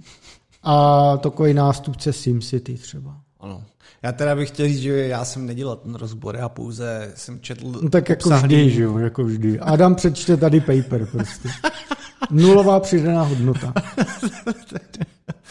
Dobrý. Tak vyšel druhý díl, já jsem ten první hrál občas, ten druhý teďka je na Game Passu, takže si můžete taky zkusit. Je, jo, to ani nevím. Právě, že jo? Dobrý. Nevím, jak moc tam je, kolik tam je jako těch DLCček a takových věcí, protože třeba u toho... to teprve vyšlo, jak asi žádný, ne? No, ale oni vyšly nějaký různý verze toho a třeba kdo tu jedničku hrál, tak ví, že tam, jako oni tam přidávali hodně obsahu, ale všechno bylo samozřejmě vždycky za dolárek, za dva, že jo, a když se to pak nasčítá, tak bys měl zaplatit 200 babek za všechny ty expansiony na takovýhle. Simsech 1000 datadisků. No, kupte si nové ledničky. Je to prostě dobrý model, no, na peníze. A byla to jako velmi oblíbená hra, má respektuhodná, bych řekl.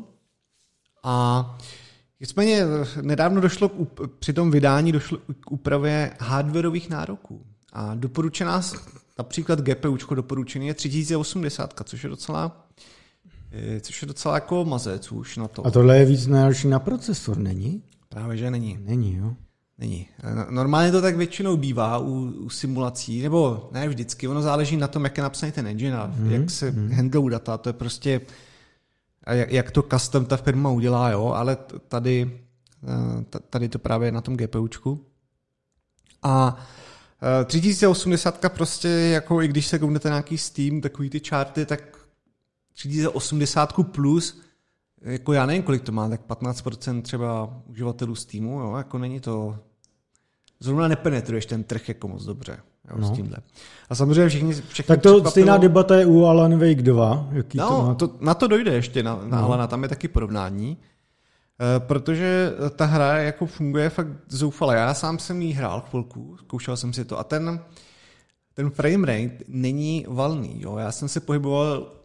Já teďka nevím, mám 5000 ještě procesor 5800 nebo 900 a teďka asi 900 a mě to běhalo na 40 fps, bych řekl tak v průměru, což jako je nevalný. Bylo to aspoň vytížený Bylo to vytížený velmi. Jakože to běžely všechny jádra třeba. No to ne, jako GPUčku hlavně dostávalo. Letělo do vesmíru. No. A právě jeden člověk, který se na to chtěl podívat, řekněme, detailně a nějakým způsobem se do toho pustil, já bych o tom chtěl říct aspoň pár zajímavostí. Ten článek je zase dlouhý, prostě na 30 A4, takže to tady nebudu říkat všechno, ale aspoň něco, co mně prostě přišlo nějaký i docela vtipný. Právě, že jedno to zjištění bylo, že to je GPU bound, takže prostě většinou se čeká na tu práci GPUčka. Já když jsem to poprvé četl, tak jsem si říkal, tak možná, že přesunuli, že běží tam nějaká simulace a právě jak jsi zmiňoval, tak někdy ta simulace může být jako součástí CPU a tam nějak běží na nějakých vláknech a pak se třeba offloadujou nějaký ty věci a pošle se potom instrukce na GPUčku, co podle té simulace se stalo. No, samozřejmě postupem, nebo už jsme se tady o tom jednou bavili, že třeba na mobilních devicech a tak je docela tendence se snažit uploadovat na GPUčku co nejvíc věcí kvůli rychlosti, ale prostě aby docházelo k co nejméně jako draw callům. A pak tam máš ty AI koprocesory, kdy zase chtějí offloadovat všecko na svý jadírka, řekněme. Ano. A myslel jsem si právě, tak možná to GPUčko, že je tak využitý, protože většina té simulace je hozená tam, jo. Ale to tak právě úplně není, jako není to ten důvod toho, proč je to tak pomalý. Jsou tam určitý zjištění, že ano, některé části simulace jsou offloadované třeba do compute shaderů, což jako se dělá ne v simulačních hrách nutně, ale není to jako v míře takový, že by všechno se házelo na GPUčko, takže v tom není zakopaný pes. A ještě než se do toho chci pustit, tak právě chci říct to srovnání. Jo. On dokázal to trošku tweakovat, to nastavení, takže na 60 fps v podstatě s minimálním nastavením té grafiky, jo, aby se jako moc neroztahoval, tak potřebuješ prostě kartu, teda řekněme za nějakých 1500 euro, nebo já nevím, kolik teďka stojí za kolik se dají sehnat, jo, ale tak asi na těch 30 000 to vyjde, no, ty karty. Když to stejná karta dokáže třeba toho Alan Wakea 2 s tím ray tracingem a tak rozjet jako na plný pecky. Hovno, hochu, nevěřím tomu. Já funguju s tím, co jsem četl v tom článku, ale můžeš říct srovnání, jak to bylo taky právě s tím blbnul. Já jsem zase blbnul s Alan Wakem hodně. Jsem jako technicky s tím blbnul na 3090 C, což je možná ekvivalent 4080 dneska, možná něco i horší možná. No ale není to Lidl, jo, úplnej. No a teda ray tracing to rovnou můžeš jako za to zapomenout, jestli nejseš masochista, jakýkoliv skoro podobě tam. Zajímavý. Dokonce tam je ještě to, že ten Alan Wake 2 vůbec nemá nativní jako rendering, jako rasterizaci, tu normální. No. Ty v základu máš DLAA.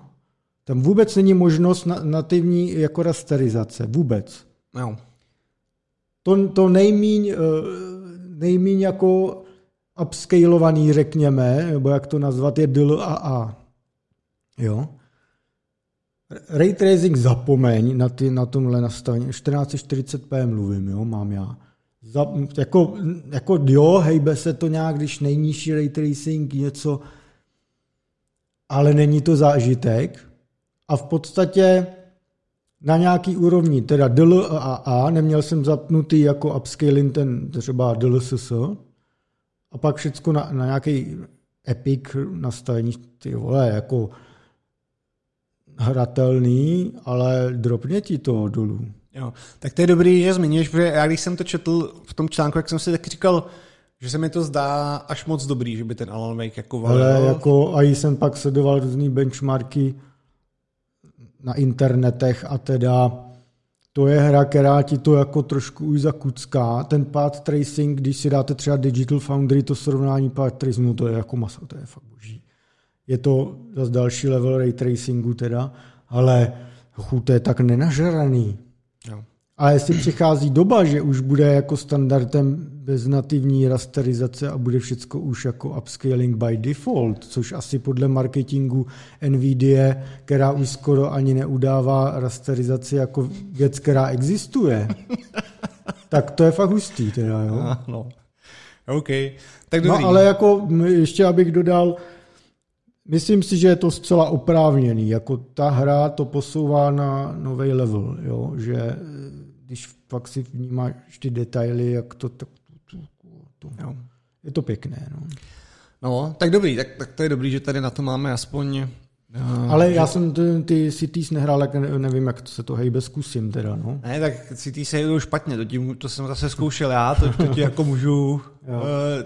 podle mě se... Ale...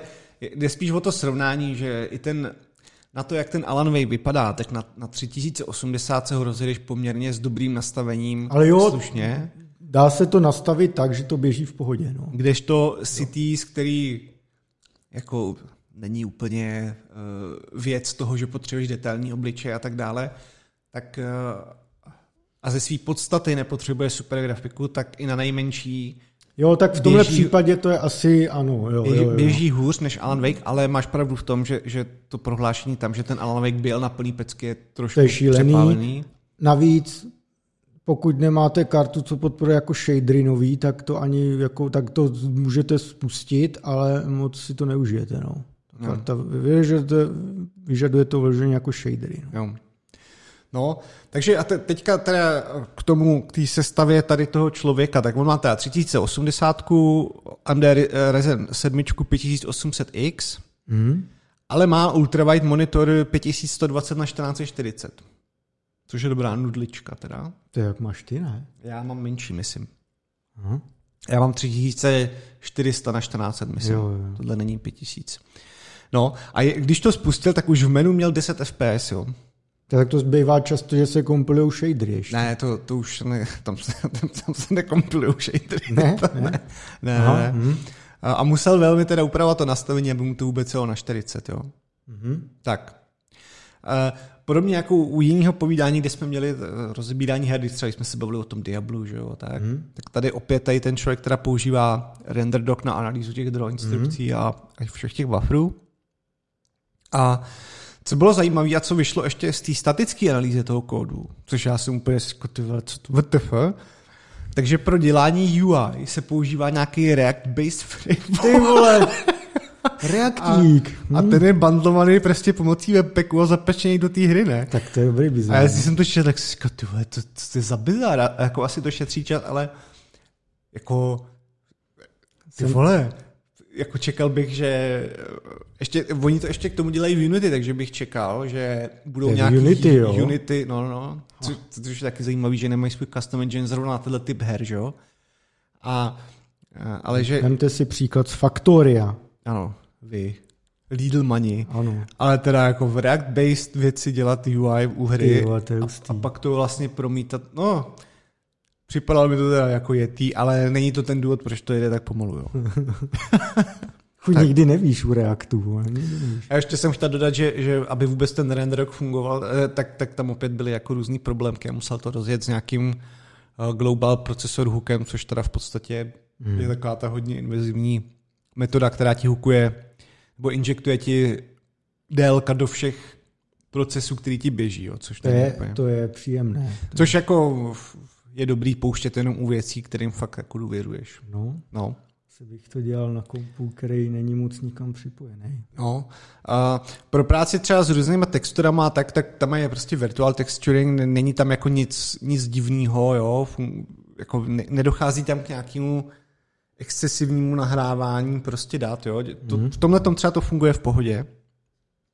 A co třeba ale zjistil, že trvá poměrně dlouho, tak byl prepass, že dobře, máš několika pásový prostě rendering, tak prepass, se používal jako depth mapy, počítali a normály, tak jim trval okolo 8 milisekund, což je jako nářez, to je prostě, že na 60 fps, tak to je půlka vlastně toho frameu zpracování, což je jako fakt hodně.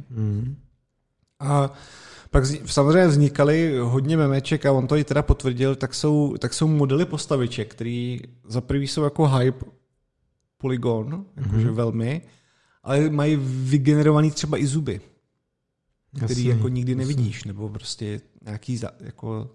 A to oni se chystají, až bude jak SimCity, Sim 2000, pak vznikly takový ty datadisky v uvozovku jako Simcopter, nebo tak, jak si to město postaní pak mohl procházet ve 3D.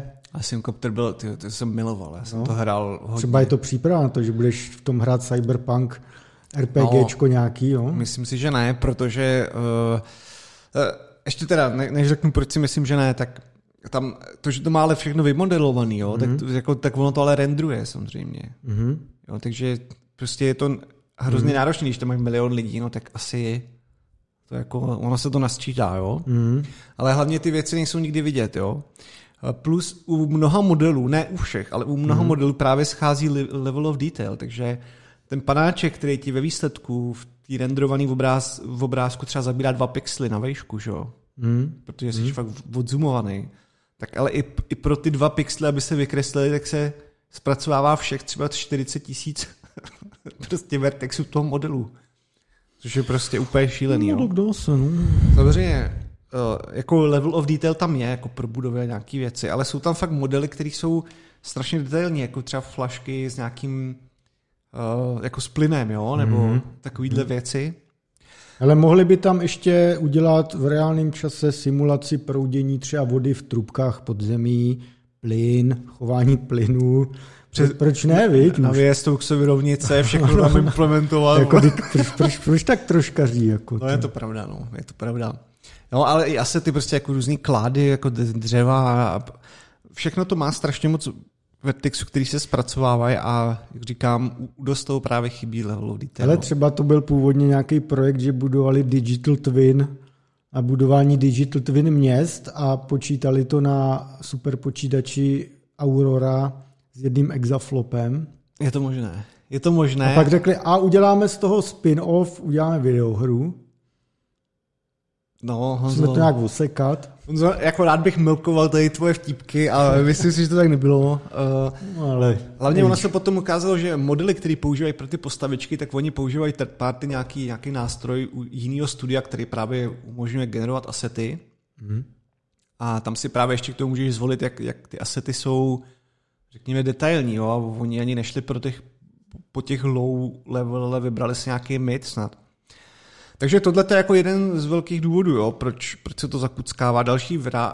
Další věc, co tam je třeba zmiňovaná, tak je, že ačkoliv ta hra má jako naimplementovaný nějak frustrum cooling, že jo, to je to, nevykreslovat se prostě bokem, že jo. tak třeba occlusion cooling se nezdá být jako implementovaný vůbec, to znamená takový ty depth testy jako významnější a co bys měl renderovat, když je to za něčím a není to vidět, že jo? Což samozřejmě bys si někdo mohl říct, no tak protože potřebuješ simulaci a tam se musí hýbat všechno, ale to neznamená, že to musíš úplně renderovat, podle mě.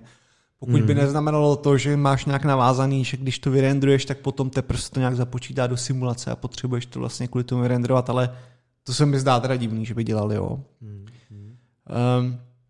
Ten člověk tam dál jako nabízí i teda rozbor jako globální iluminace, okluzí a všech tady těch věcí, jak řešili sníh a déšť, ale ten úplně na to nemá tolik velký vliv. Ale třeba fakt jako pro zajímavost, prostě rendering nějakého frameu, tak z render doku prostě on dostal, že to zahrnulo třeba 120 milionů jako vertices, jo. A kolem 36 milionů prostě rasterizovaných trianglů, což je opravdu jako hodně na takovouhle hru, jo. Zvlášť, to už je dost trojúhelníčku, no. To už je zvlášť, když jsi fakt odzumovaný, on má teda velké rozlišení, ale když jsi prostě odzumovaný a nasypeš to do lodu a nějak se s tím snažíš, tak... Ne. Takže tady to bude asi ten nejhlavnější důvod.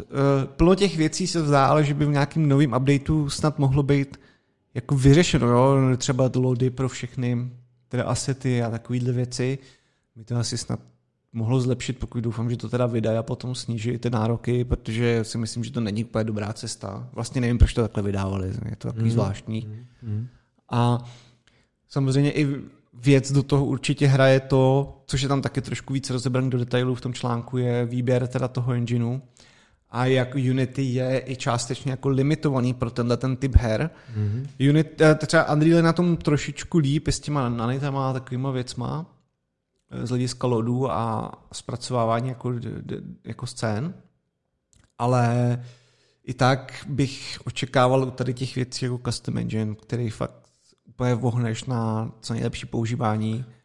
Zvlášť bych to čekal, a to je teda poslední věc, už to nechci natahovat, ale zvlášť bych to čekal možná u firmy, která je finančně, bych asi řekl, docela stable. Úspěšná. Ale hlavně jako ta hra tohoto typu má životnost prostě jako, já nevím, třeba klidně i 15 let, ne? Že tam asi ten engine jako má smysl napsat, že to je samozřejmě velká časová a finanční investice a třeba 2 roky, 3 roky vůbec píšeš engine, než začneš dělat hru, že jo? Může být. Takže chápu, že když dáš nějakou hru, která se prodá během 1 měsíce a pak se prodají 3 kusy denně, tak a brzy zastará, tak se tomu asi nejplatí, ale když máš tyhle long-term projekty, který milkuješ DLCčkama vším a děláš, a je to základ pro další díl toho, že asi ta investice už dává smysl, ne? Já si taky myslím, že jako hlavně ani si nemyslím teda, že by to trvalo napsat 2 roky, zvlášť takhle zkušenému. Já jsem plácnul něco, no, jako. Ne, ale ne, máš pro, jako nějaký, jako je to engine od engineu, jo, nějaký můžou být hrozně dlouhý, protože chceš podporovat prostě různý jako světelné věci a tak, a to už je, může být jako fakt obtížný i z hlediska intelektuální kapacity toho týmu, abys vlastně dopočítal nějaký brutality, ale tady ta hra nepotřebuje, že jo, prostě Alan Wake 2 stíny. Jo. Jasně. Není to tak technologicky náročný, ale já to nechci zlehčovat, jenom jako jsem překvapený, že prostě nemají svůj engine a ten článek si můžete určitě dát, budete mít odkaz dole a taky se pobavit nad Reactem. To mě pobavilo ještě víc, než že to je full Unity. To jsou 2 zajímavé zjištění. No. To je hustý, no. To je taky netušil tohle. Dobře, tím jsi to završil? Ano. Dobře, máme 2 témata, to dáme. Nebyli jsme dlouho, tak to bude asi další. Může to být tučnější. Může to být tučnější, může to být jak mé břicho. Nebo moje. Nebo tvoje. Já to vemu první, ať to proložíme. Já mám takový velký, prostě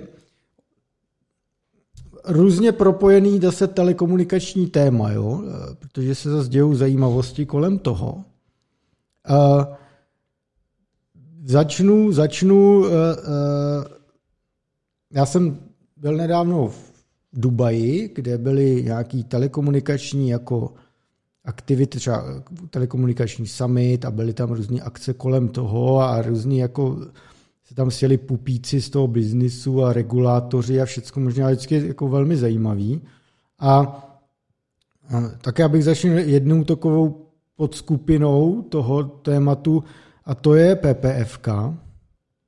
Jak asi víte, PPFK, tak oznámila, že prodá 50% a jednu akcii ze své PPF Telecom Group z emirátské společnosti, v podstatě jako státní, dalo by se říct, Etisalat. Má to, brandově to označuje jako E a ten znak pro A. To I. And, pro and, jo. Jak, má to vůbec nějaký význam, to pojmenování? No ampersand, ne? No možná, no. No takže prostě já budu říkat radši Etisalat, jo, i když se tomu všichni smějí, že tam je ten salát, no. Salát. No a ten deal ještě jako není uzavřený, takže PPFK je velmi citlivá na to, jak se to nazývá, takže ještě to prodané jako není, ale mělo by to projít, jo, všecko. Pokud všechny bonusy budou a všecko, tak by to měl být obchod až za 2,5 miliardy eur, což je jedna z největších transakcí, která PPF kdy udělala. Aby jsme byli ještě přesnější, ta PPF Telecom Group, z ní budou vyčleněny české firmy O2, Czech Republic a Cetin, ty český. Takže to nejsou součástí toho balíku, co se prodává. Zůstanou tam aktiva Bulharsko, Maďarsko, Srbsko a Slovensko, takže primárně bývalý Telenor, dneska Jetel, a potom třeba slovenský O2. A to bude teda majoritně vlastnit teda nový emirátský partner. A je to teď ve fázi posuzování evropskými regulátory teda, jo. No a co jsem právě, to je jako známá informace, ale co jsem právě v Emirátech jako zjistil, takže když jsem se tam bavil s těma lidma z Etisalatu a tak, že to má pro Emiráty představovat vstupní bránu do telekomunikačního sektoru v Evropě. A že na to půjdou takhle odsaď. Když se podíváš na to, jak ty Emiráty, oni samozřejmě prostě plyn, hlavně teda ropa, že jo, žijou dlouhodobě z tohodle, pak vytvořili tu Dubaj, město na poušti, kde teda přijeď si užít, utrať prachy. Vypadni. A to jo, prostě diverzifikujeme a chtějí diverzifikovat dál a dál, o což se snaží třeba i Saudská Arábie, že jo. A když se podíváš třeba, oni už dlouhodobě samozřejmě tlačí svoje aerolinky, jo, a fotbal začali tlačit. Takže když se podíváš, všechny ty kluby jako Manchester City, tak má na dresu Etihad Airways, tamhle Arsenal má Emirates, nejen Arsenal, Benfica, všechny velký kluby, všude jsou nějaký emirátský jako aerolinky. Postupně jako se investují do toho fotbalu a dostávají se do Evropy s těma jako aktivitama. A teď právě chtějí po expanzi třeba s těma aerolinkama, fotbalem a tak jít i směrem právě do telekomunikací. Ostatně ten Etisalat taky už vidíš třeba, myslím, že ho má na dresu Chelsea, jo, velký klub fotbalový, bohatý. Takže Česko má být, nebo ty český aktiva od PPFky jsou ten jdeme do toho a pak prej, co mám info, že by se mělo postupně salámovou metodou chodit dál a dál. Nebo salátovou. A to bylo lídl. Ano, to bylo dobrý, ne, bylo to dobrý. Takže půjdou tudy, využívají PPFku, ale co je zajímavé, že skutečně se to jako děje, oni už koupili i podíl ve Vodafone Group britský, kde už mají asi 14,6% jako akcí. Což je jako velký další move. Takže oni jsou vlastně v Evropě přítomní už tímhle způsobem. a vlastně i teda v českém Vodafone / UPC a uvidíme, kam až se dostanou. Tam je i zajímavé to, že z Vodafonu se vyčlenili Vantage Towers, což je ta pasivní infrastruktura, kterou v podstatě teďka má zase velký investory ze Saudské Arábie, takže nám jako postupně arabské země začínají pronikat do klíčové infrastruktury a uvidíme, co jako třeba řekne na ten deal s PPF ještě ty evropský regulátoři, jo, ale zatím se nad tím nikdo moc nepozastavuje, jakože hele, tak my se tady už bojíme Číňanů a najednou nám přímo ty operátory kupuje někdo. Já jsem se tě právě chtěl zeptat, jestli tam jsou nějaké obavy obecně, já nevím, o data, jejich obsah a zpracování. Hele, a jako když se zeptáš jako třeba Nukibu, jak furt hrotí ty Číňany, jako co Arabové, hrobový ticho, jako nikdo se nad tím nepozastavuje. Mně přijde zvláštní. No jako ještě řekneme ty Emiráty, dobrý, no, ty jsou docela v čilu, jo, ale ty Saudové, to jsou taky vykukové, že jo, jako já nevím. Tak nevíš, co úplně, jestli čekat kudlu nebo kufřík s penězma. No. Tam vidíš, je ten novej, jak se jmenuje, Bin Salman, nebo jak se jmenuje ten no, nějak King takhle, tam. No. Tak on sice tam dělá e-sporty a dovolí, že nám řídit a já dělá nějaký reformy, ale stejně ten, kolik tam popravili lidí za poslední měsíc. Že? Jako, no. Není to úplně prostě. No, není to úplně jako ukázka za to, že píšeš na Twitteru něco, co se jim nelíbí. Jo? Tam Twitter zakázaný sice není jak v Číně, ale něco tam napíšeš a jdeš, no. Nebo seš novinář, který jde na ambasádu a skončíš rozčtvrtěný v sudu, no. Tak. No. A to je právě o tom, to je o těch anonymních účtech, že jo? Aby zprávě nebyl security threat. Jo, přesně tak. Takhle to mysleli v Americe. Jo, asi jo. No takže tohle jako je pronikání teda Emirátů k nám. A je zajímavý, jakou roli v tom hraje právě teda český subjekt, významný. Co vím, když tady Emiráty byli, že se porozlíželi i po fotbale. Jako, že. To se tady děje, my ty fotbalky jako děláme teď. A Čína hnedka je vypráskala. Ale neumím říct, jak to jakoby dopadne, nemám zdroje žádné, jako, jak v IT a v telku. Co se týče třeba fotbalového biznisu, takže to berte zatím jen jako takový drb. A tak ty pražský klub asi Křeťa se toho nevzdá, ne? Ten asi ne, ale tak Slávy vlastní Citic, čínská firma, která už do toho údajně prachy nelije, musí se to živit samo. Možný je všechno, že by se objevil nový bohatý zájemce, že by se možná něco stalo. No každopádně to by bylo jako ten Etisalat, který uvidíme teda, co bude. A další, co souvisí velmi s geopolitikou, tak je, a týká se to taky PPFky, teda tak je věc, že O2 to tedy zůstane teda PPFC, mimo jiné kvůli pěkným dividendám, tak bude na kóru už odstraňovat Huawei, obecně Čínu. Co to znamená core? V případě operátorů, kdo by to nevěděl. Mobilní sítě je velmi segmentovaná, řekněme, a ty hlavní je prostě ta RAN část, jsou ty vysílače, pak máš nějakou přenosovou síť, která spojuje ty vysílače a všecko a přivádí to do těch datacenter, kde jsou maní servery a switche a všecko a to je ten core. A tam jsou ty servery, switche, software nad tím a dělá se přepojování hovoru a všechny tyhle věcičky. Takže zjednodušeně řečeno, core je ta klíčová část, kde můžou vznikat ty případné neplechy. O tom se vedou velký teda debaty, že jo. Jestli je nebezpečný mít třeba Číňana na tom ranu, když je to debilní anténa v podstatě, no debilní není, ale je to anténa. Jestli ho mít na té přenosové části sítě, tam se to vede, tam ty debaty jsou takový jo a ne. A ten core, tam už se všichni tak nějak shodli, že tam teda ne, jo, že tam je to citlivý. No a Outučko řeklo teda, že vypisuje nový tender na 5G standalone core a že teda Čína už tam nebude vůbec. Migrace by měla proběhnout nejpozději asi 2026, možná i dřív, jak se to stihne.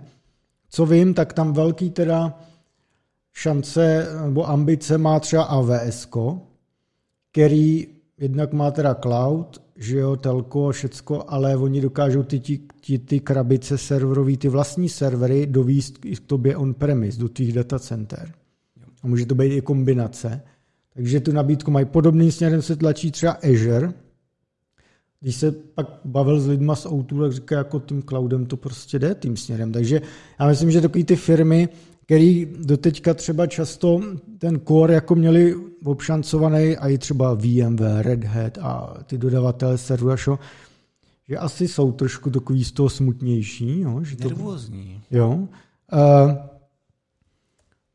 Co mě tvrdí vodáč, tak ten říkal, že už tam Číňany nemá na tom kóru, i když jako, tyjo, budeme jim to věřit. A Deutsche Telekom nebo T-Mobile ty už to taky vyměňují všecko, takže by Česko mělo být brzy China free, co se týče jako kóru. Takže vlastně jako předcházejí nějakou tu regulaci, no. V podstatě sami jako domů jdou radši napřed, no. Co v Dubaji bylo zajímavé, při příležitosti se tam spustil test, velký test něčeho, čemu se bude říkat 5G Advanced, jako bylo LTE Advanced, tak teď bude 5G Advanced, takový mezistupeň mezi generacema, nebo se tomu říká 5,5G. To ještě není hotový standard. V rámci releaseu 18 3GPP, ten by měl být dokončený někdy v polovině příštího roku, tak bude tohle jako standardizovaný, to 5,5G. A operátor Du ze Spojených arabských emirátech, to je ten druhý vedle Etisalatu, právě tam otestoval tohle 5,5G, protože sice ten standard není hotový, ale už je skoro hotový, takže už se chystají ty samotné hardwary a ono pak už ty změny jde dělat už jen třeba v rámci updateu firmwareu, softwaru v těch krabicích, takže už s tím jde blbnout. No, viděl jsem to na vlastní oči a bylo to jako úctyhodný. Oni to testovali v takový velký vile, kde měli jako různý měli ty přijímače a vedle měli ty BTSky na palmách, to bylo cool. Ty datové toky se lišily a obecně celá ta vila, všude byly nějaký televize a různý kompy a všude něco běželo skrz tu 5,5G síť, nebylo to napojení na lokální Wi-Fi nebo tak. Byly tam třeba live streamy v 8K rozlišeních, 4K, v novém 3D displeje, který vyvíjí TCL, to jsou ty čínský výrobce televizorů a tak.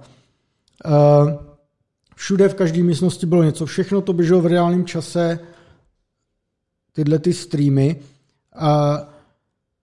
Šlo to do nějakých jako gigabitů, rychlost duchem, ale teda jako tam skutečně se jako vypadá, že by se šlo dostat třeba na 10 gigabit vzduchem, což je masakr teda, jo. No ale jako teda bude to velmi teoretický v mnoha zemích, protože ten Du tam zkombinoval 3 frekvence, 2,7 GHz a to blok 100 MHz, potom 3,6 GHz, tam byl 200 MHz blok a potom milimetrový vlny mmWave s blokem 800 MHz, takže ty máš blok 800, 200, 100, 1,1 GHz. To je velmi velkorysý, jo? A chtěl bych vidět, jak regulátoři v některých zemích tohle operátorům přiklepnou. To se asi... Když se podíváme, kolik se tady vysoutěžili naši operátoři, kdyby pak neskoupili ty frekvence od těch spekulantů, co v té aukci slavně špatně nastavený od dvojministra Havlíčka, kdyby to neskoupili zpátky, tak rozhodně takový bloky nemají, jako velmi malý bloky, řekněme. No takže tohle je masakr, plus samozřejmě ty milimetrové vlny, to je na pár metrů, když to přeženu, takže velká kombinace všeho možného. No ale technicky to jde, bylo to demonstrované a potenciál tady je a určitě jako časem samozřejmě se dostaneme k nějaký pěkný numera s duchem. Huawei, Ericsson a další tvrdí, že příští rok budou mít ty krabice připravený na komerční nasazení. Qualcomm a další už Qualcomm demonstroval 5G Advanced Chip, a respektive s modem tam je, že je to X75, kdybyste se chtěli na to podívat. Mediatek už má čip, který zvládá 7,7 gigabit na downloadu, což je pěkné.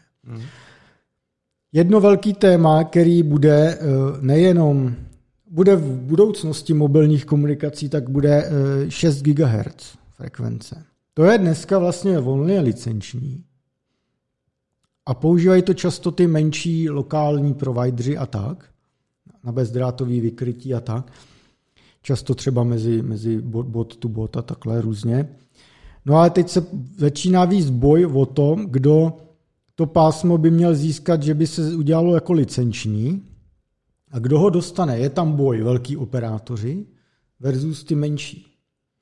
Takže v Česku Vodafone, T-Mobile, O2/CETIN, řekněme, versus takový ty co pokrývají, bez kterých by lidé neměli internet často. Jo. Ale já jsem na to jako zvědavej, protože tam skutečně jsou obří jako lobbystický tlaky na to, a pro nějaké využívání dalších jako generací mobilních sítí je označovaný, že ta 6 GHz bude prostě potřeba. Budeš potřebovat to pásmo.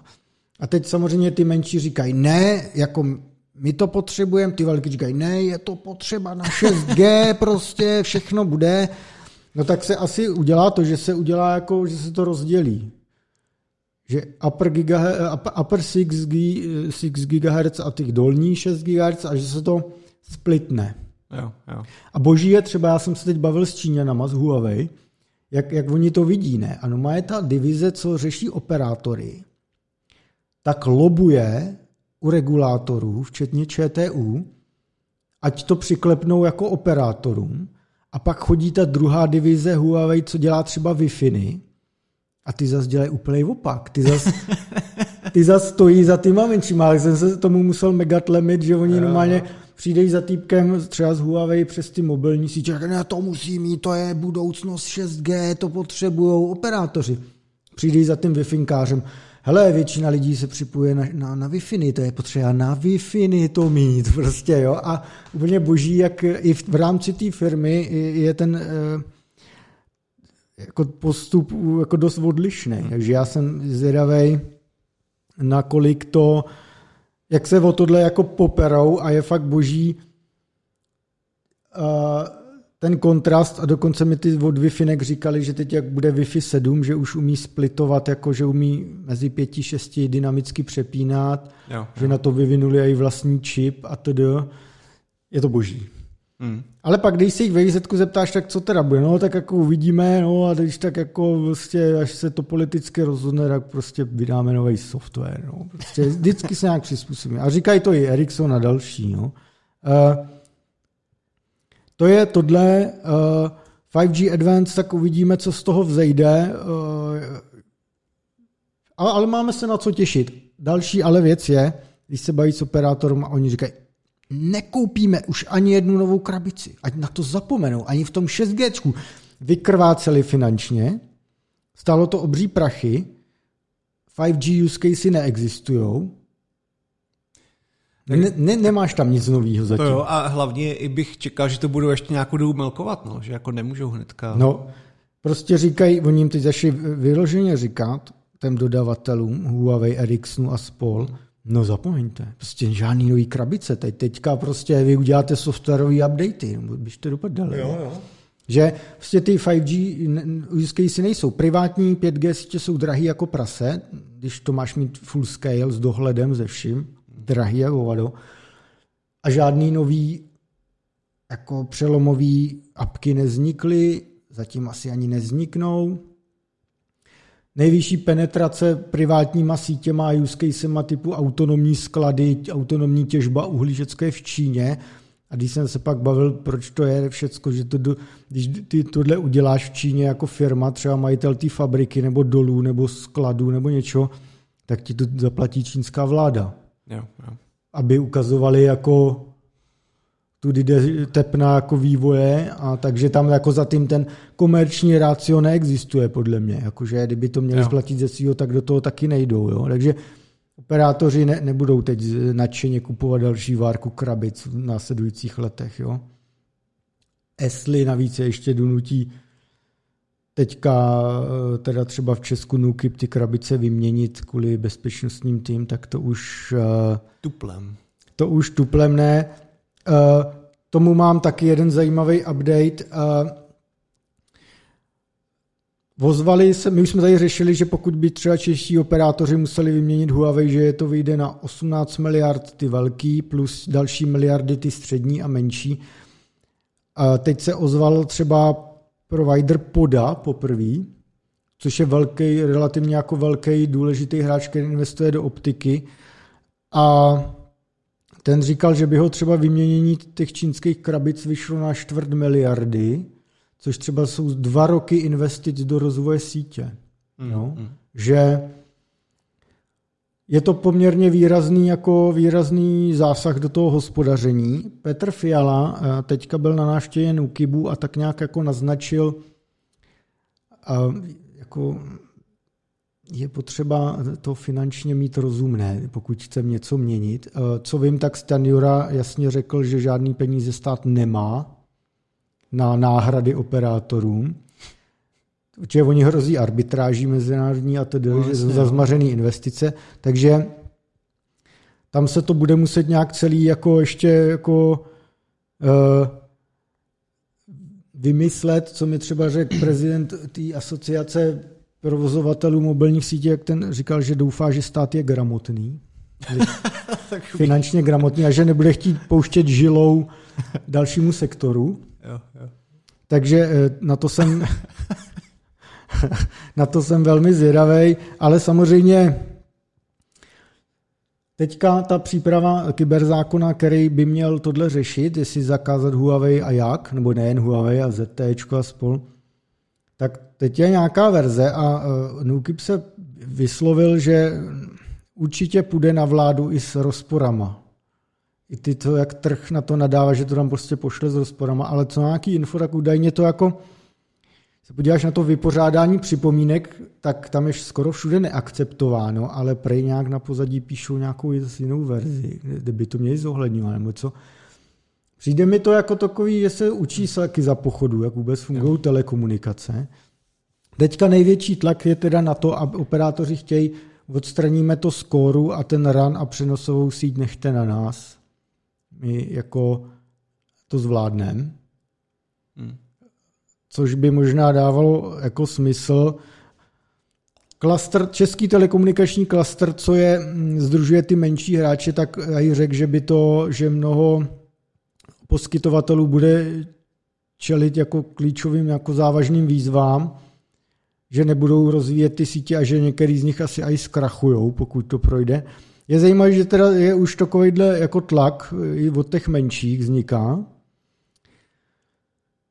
Mně to přijde, jako když se připravoval zákon o vojenském zpravodajství, který taky vlastně vojáci řekli, my budeme si špehovat sítě, jak budeme chtít a vyběžte do háje a postupem času se to prostě ty hrany obrousily, protože jako zjistili, že to asi tak úplně nepůjde a že ten tlak soukromého sektoru je jako obrovský.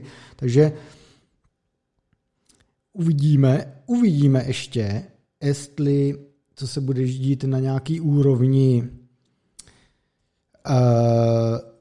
geopolitický, protože samozřejmě USA to tlačí a kolujou teď jako zajímavý drby, to berte vyloženě zatím jako drby, že třeba, protože už od doby do Česka lítal Pompeo za Trumpa, tak tlačil na naši spojenci prostě nebudou mít Číňany v sítích. Prostě ne. Říkal tomu Clean Networks. Jo? A tlačí hodně dál, co vím. A teď dokonce se objevil v kuloárech drb, že měli zkázat, že jestli neodstraní ty Číňany, tak žádný F-35 nebudou. A to by berte vyloženě jako zaslechnuto na v kuloárech a zatím je to potřeba ještě výrazněji víc jako ověřit a tak. Ale taky je drby jako kolujou. Otázka, kdo to vypouští a proč a tak. Nicméně ten tlak mezinárodní je a jsem zvědavý, jakou se hraje v tomhle ještě roli. Každopádně zadání, Nuky pořád off record říká, že prostě má zadání to napsat tak, aby Čína nebyla. No, tak uvidíme. No a ještě s tím souvisí jedna věc. Začalo se řešit předseda výboru pro bezpečnost ve sněmovně, pan Žáček, co tak vím, tak se začal operátorů, jako se jich zeptal, co když nám Čína utne dodávky prostě těch zařízení. Jak dlouho to zvládnete jako provozovat ty sítě bez výpadků v nějaké kvalitě? Tak jsem se těch operátorů na to zeptal a všichni tak nějak mě jako řekli tak 2 roky. Prostě bychom jako máme prostě, tomu se říká konsignační sklady, že máš prostě zásoby. Něco by se použilo na náhradní součástky. Nějak bychom to prostě udrželi v plnohodnotném chodu 2 roky a mezi tím bychom přepínali na novýho vendora. Což si myslím, že je zajímavá odpověď, protože, a proč se to, jako to začalo řešit? NÚKIB a spol prvně přišli s tím, Huawei a spol jsou ohrožení kybernetické bezpečnosti. Tam se došlo pak k tomu, že je to docela blbost.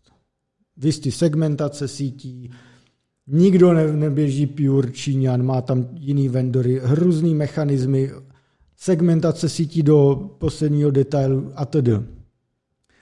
Tam je legit z tohohle pohledu ten zákon o špionáži, co má Čína. Tam je to legit. Ale že by jako technicky někdo řekl, proč je to problém, nikdo to nedokázal říct. Nikdo. Takže to z té debaty jako trošku už se svičlo na tu dependence. Jo. A ten narrativ zastáncům tvrdého postupu podpořilo situace s Ruskem a plynem a ropou a sankcema a vším. Takže řekli, co když Čína prostě nám to nebude už dodávat. Nebo prostě napadne Tajvan, my na ní uvalíme sankce a oni udělají odvetu, že už nám nedodají nový krabice. Takže se valí tenhle narrativ. Teďka byl šéf NATO v Německu, který velmi valí na Číňanech a nechce se toho vzdát. Tak jim tam řekl taky, hele, jako něco s tím dělejte, jste i v NATO, ale už neříkal kybernetická bezpečnost, už i on říkal, že na tom nesmíme být závislí. Jo. Takže teďka se valí tenhle narrativ a proto se i ve sněmovně pan Žáček ptal, teda jak dlouho jsou schopní to provozovat, když ty dodávky nebudou.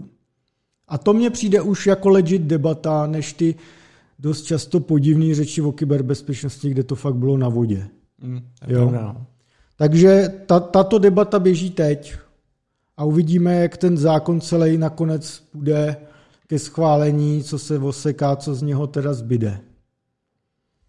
No, takže doufám, že jste zase v obraze.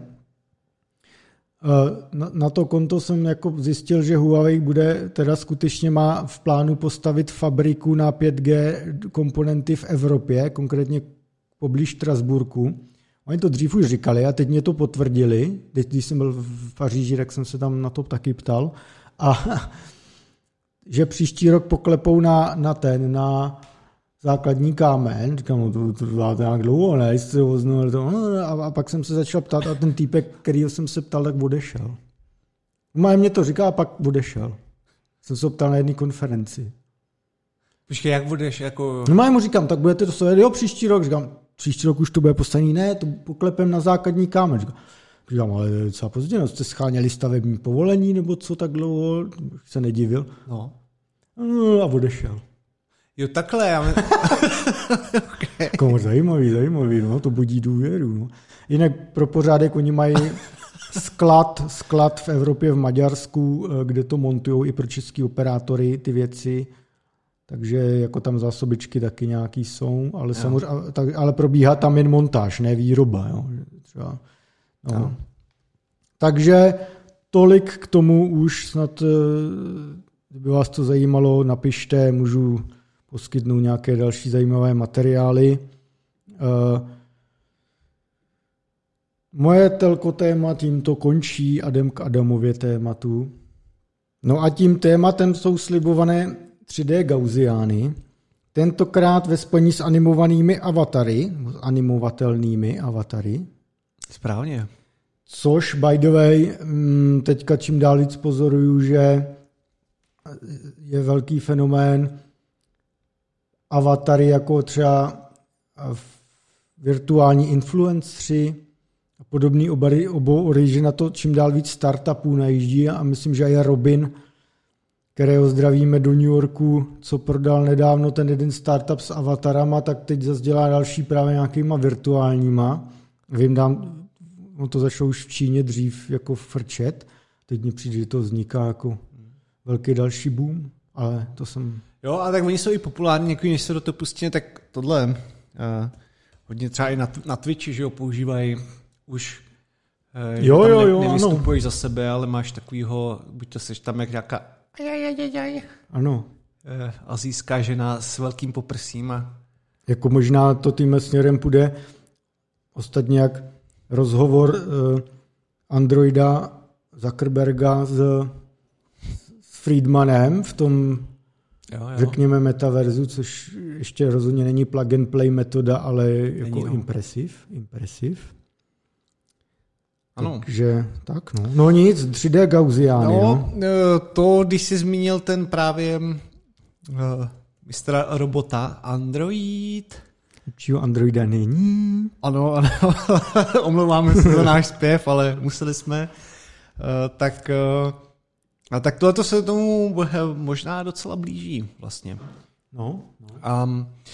Takže ta práce je teda, to jsou drivable 3D Gaussian avatars, neboli DEGA, krásná zkratka, D3D. To je jak Vega a Magion.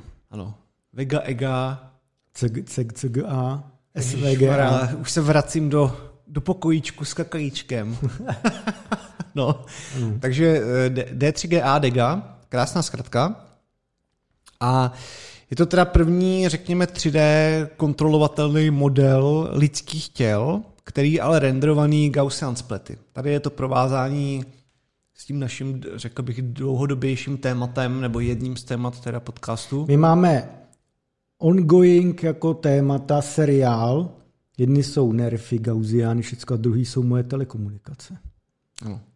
A RISC-V teda ještě. A pak a celý to vede vlastně linka skvělého humoru. Ano. A intelektu vytříbeného. Ano. No. Jako scénář, jak má být. Ano. Takže o tomhle chci popovídat, ale... Chci říci, že ten paper vyšel 14. listopadu, což je před 3-4 dnama a já jsem to zjistil včera ráno, takže nemám to úplně jako do detailů super nastudováno, ale i tak jsem si říkal, že to je velmi zajímavé, že to musíme dát, jo. Takže, ale budou tam mezery prostě v znalostech, což je většinou u nás nebývá, že? No. U nás je to pokrytí zcela, coverage prostě 100%. No. Jo. Dobrý. Takže, jak jsem zmiňoval, metoda teda založena na 3D gaussianech, je to nasnímaný z více kamer a potom vám to umožňuje teda animovat ty charaktery na základě takzvaných cage deformations, tomu se potom dostaneme. A teda to testování a tak probíhalo na reálných lidech, jo? Nebyly to žádný virtuální dvojčata, je to opravdu na reálných lidech. A opět není to úplně jako domácí použití, protože já mám dojem, že snad měli nějakých 200 jako kamera poses, jo, ze kterých to snímali. No, tak to není. Ono teda jako z 200 poses uděláš taky, ale ten člověk, který ho fotíš, tak musí být ideálně ve stabilní poloze. A nevím, jak vy, ale já, když stojím třeba pár minut v poloze, kdyby se nehybal, tak ono si potom začne trochu matat škeble. Nebo ne pár minut, ale když bys jako... Já třeba to nemám rád, jako, že bych stal bez pohnutí 20 minut, tak by asi mi bylo zle, myslím. Myslíš, že ne? To by tak nebylo. Já bych hlavně to nevydržel asi jako fyzicky. Mě to... Ano, takhle. No, nevím. No, nevadí. To jsme zase zaběhli do našich zdravotních stavů. To bych asi... To tady není důležitý. No.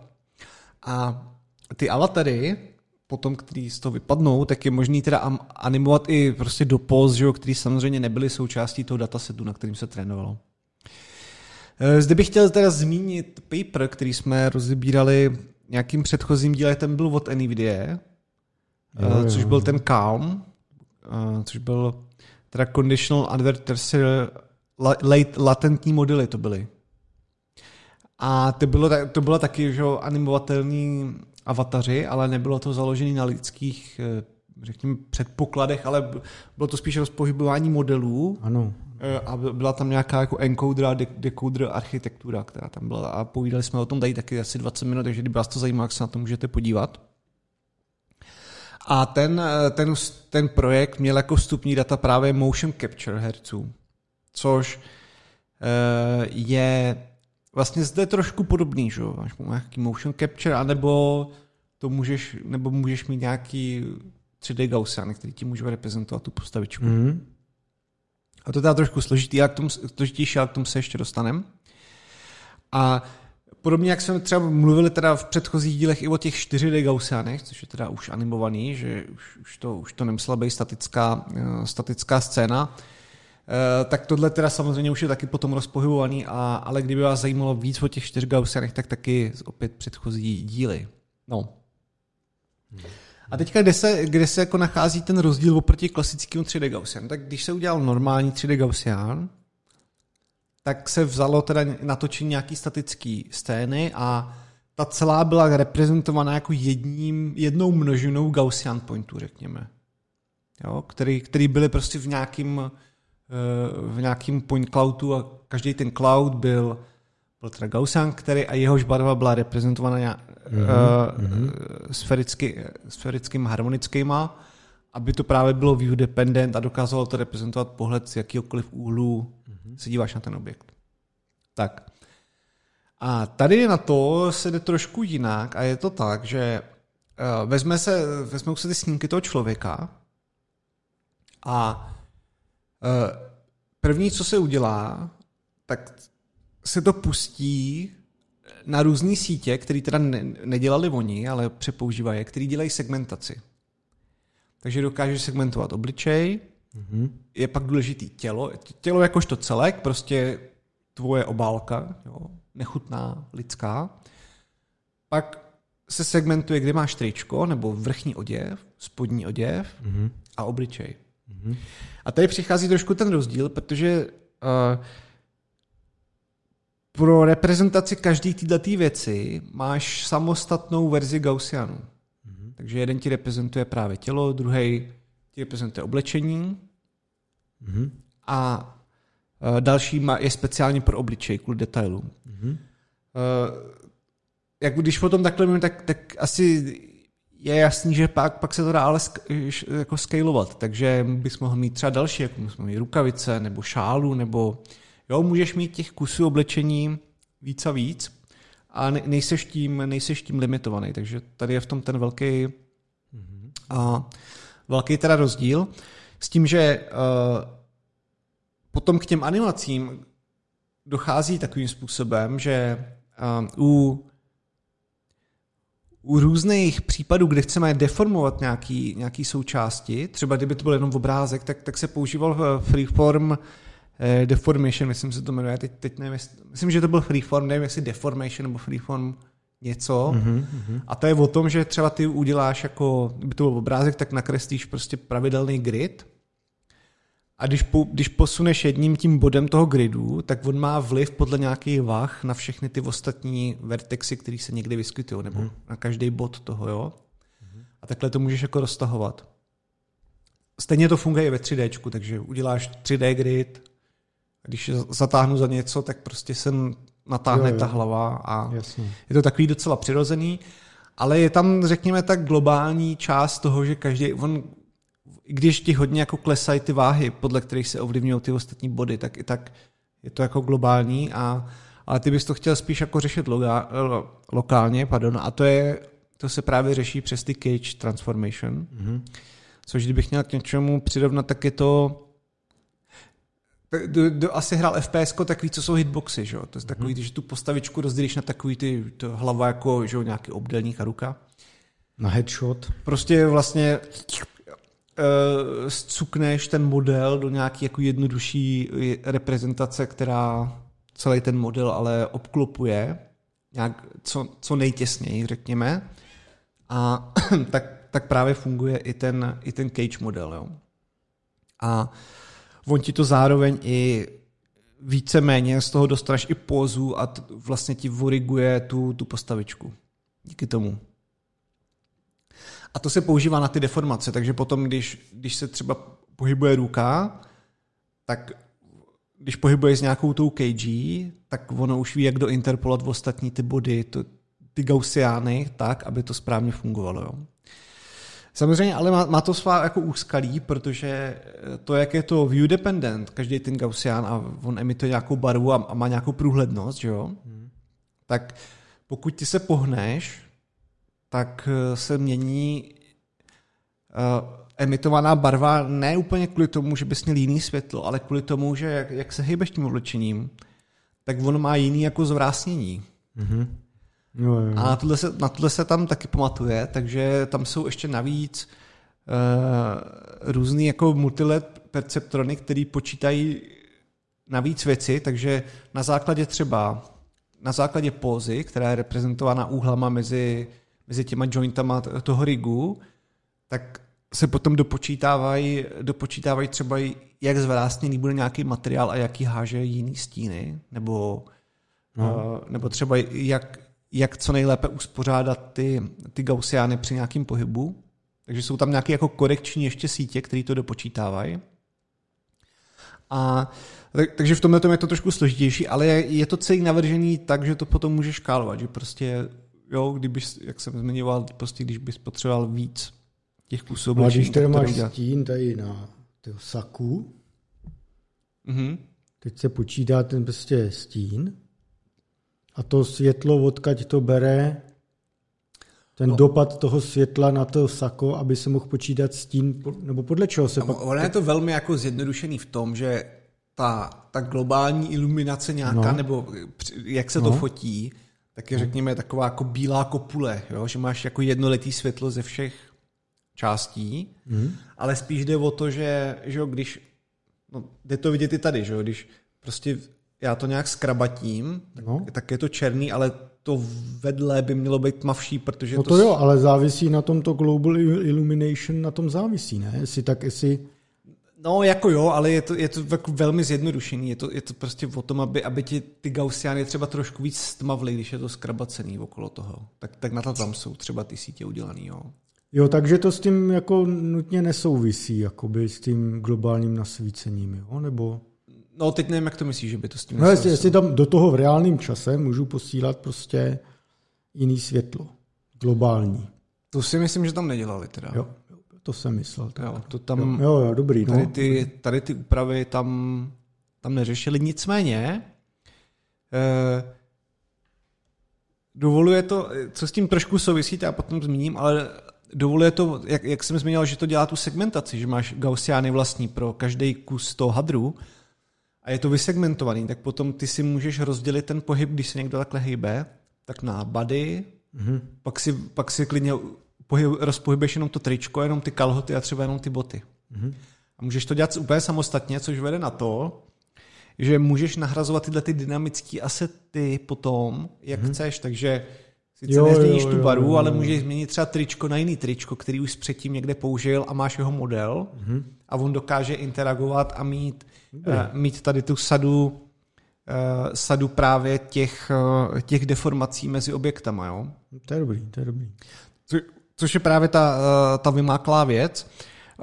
Oni, když tam potom ukazovali výsledky, tak oproti těm jiným metodám, jako je to velmi fakt solidní, víceméně by se dalo označit jako za nějaký state of the art v současné době. Fakt to vypadá dobře.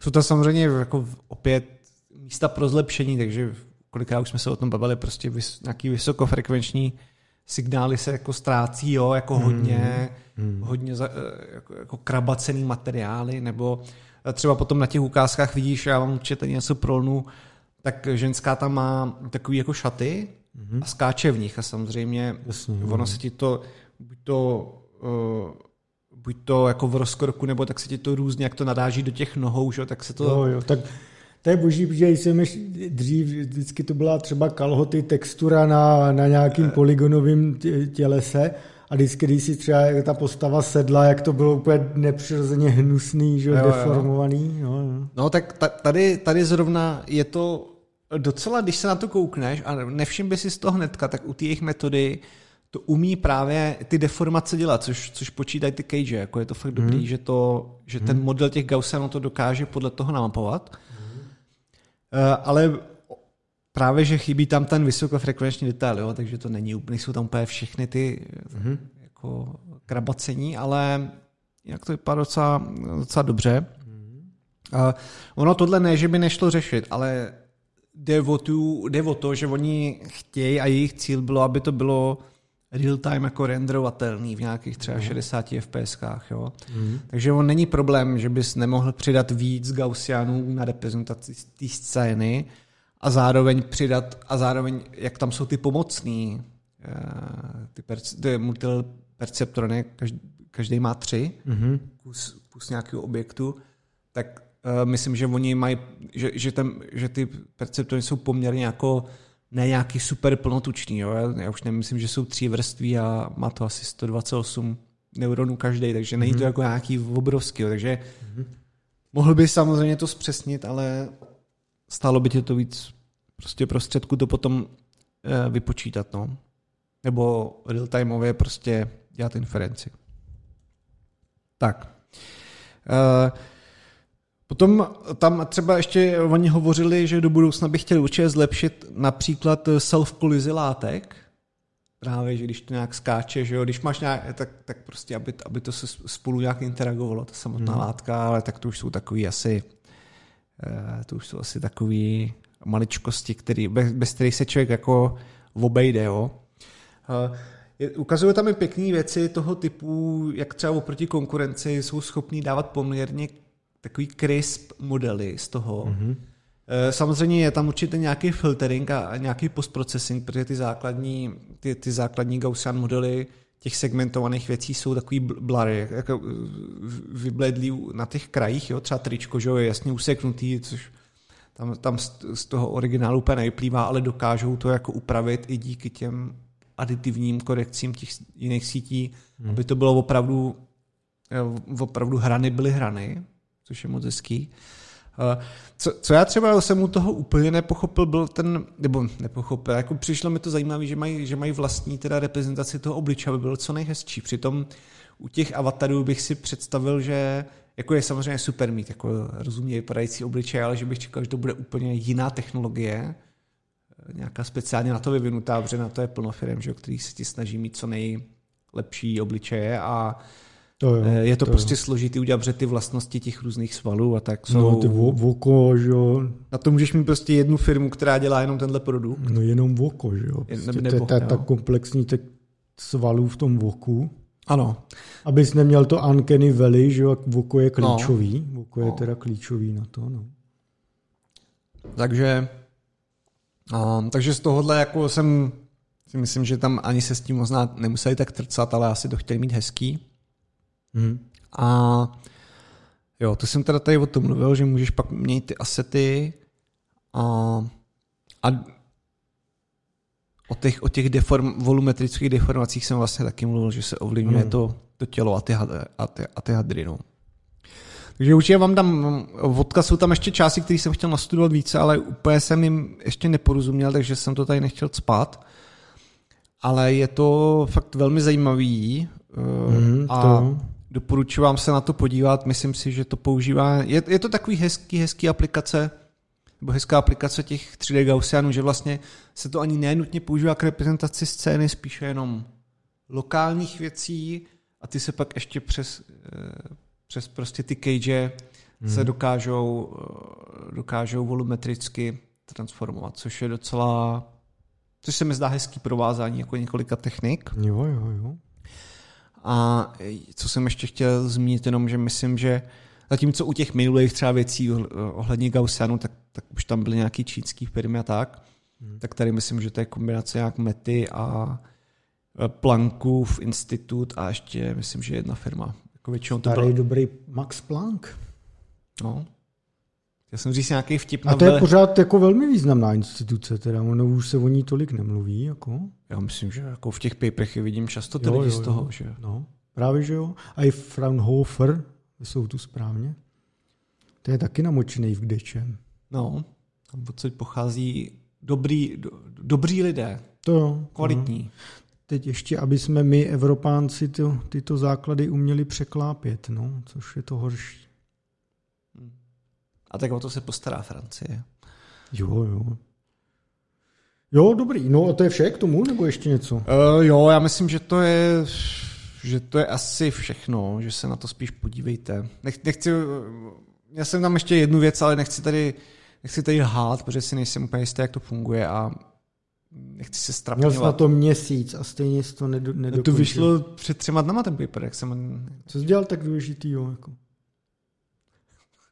Honza, pokračujeme. No tak v tom případě to balíme, máme pěkný čas, přes 2 hodinky po vydání, to je dobrý, no, nebo 2 hodinky, něco takového. To je akorát, i když my máme 100% doposlechovost skoro, takže my bychom, i kdybychom měli 6 hodin, tak všichni budou nadšeně. No, vybízí to k zajímavému... Fusionu zase s někým. Ano. Máme nějaký nápady, já teďka, až se vrátím z Vegas, tak konečně zase budu mít třeba 2 měsíce, že nebudu cestovat, tak bude víc prostoru blbnout tímto směrem. Jako... I příslib lepších zítřků. A bude víc na to energie, vždycky vrátím a 4 dny spím. No. Takže se těšte, Pepe Logic nekončí, Pepe Logic má plno elánů. Ano. Příští díl bude někdy, snad, co nejdřív. Děkujeme Adamovi, děkujeme mně, to jako hodně. Děkujeme Honzovi 2x, děkujeme mně jenom 1. Teda. Dobře. Ale primárně děkujeme vám, všem skvělým lidem, kteří na nás nezanevřeli. Myslí na nás. Ještě víc děkujeme těm, co posílají krypto. Ano. A těm, kdo chodí na Discord. Jistě také. A přispívají tam. Teď tam byla dokonce debata o cenách bydlení. Já jsem to chtěl přejmenovat na diskuze na novinky.cz, jako ten kanál, ale dobrý. Ale je dobrý, tam, kolik tam je jako vzdělaných ekonomů. A to rozebírali jsme Alarm. Prostě. Jo, Alarm tam byl taky. Ale nebojte, primárně se tam řeší, teď se tam řešil Half-Life, kdo tam posílal. Podívám se, dám mu props. Kakočka. The Cat posílal fotku z Vídeňského muzea, v životní velikosti je tam Gordon Freeman z Half-Lifea. A nebo posílala. Nebo ta kočka. Tak, no prostě to je jedno. No buď inkluzivní. Ano, prostě buď žena nebo muž a nebo cokoliv mezi tím. A je tam u toho nějaký super pes, takže dobrý pes. No takže se tam řeší všechno. Jo? Přijďte. Ano. Teď tady vidím odkaz na OpenAI něco. No. Dobrý, už to nemilkuji. Omlouvám se, děkujeme a příští díl na viděnou a naslyšenou. Čau, ahoj. Tak jo, mějte se. Čau, čau.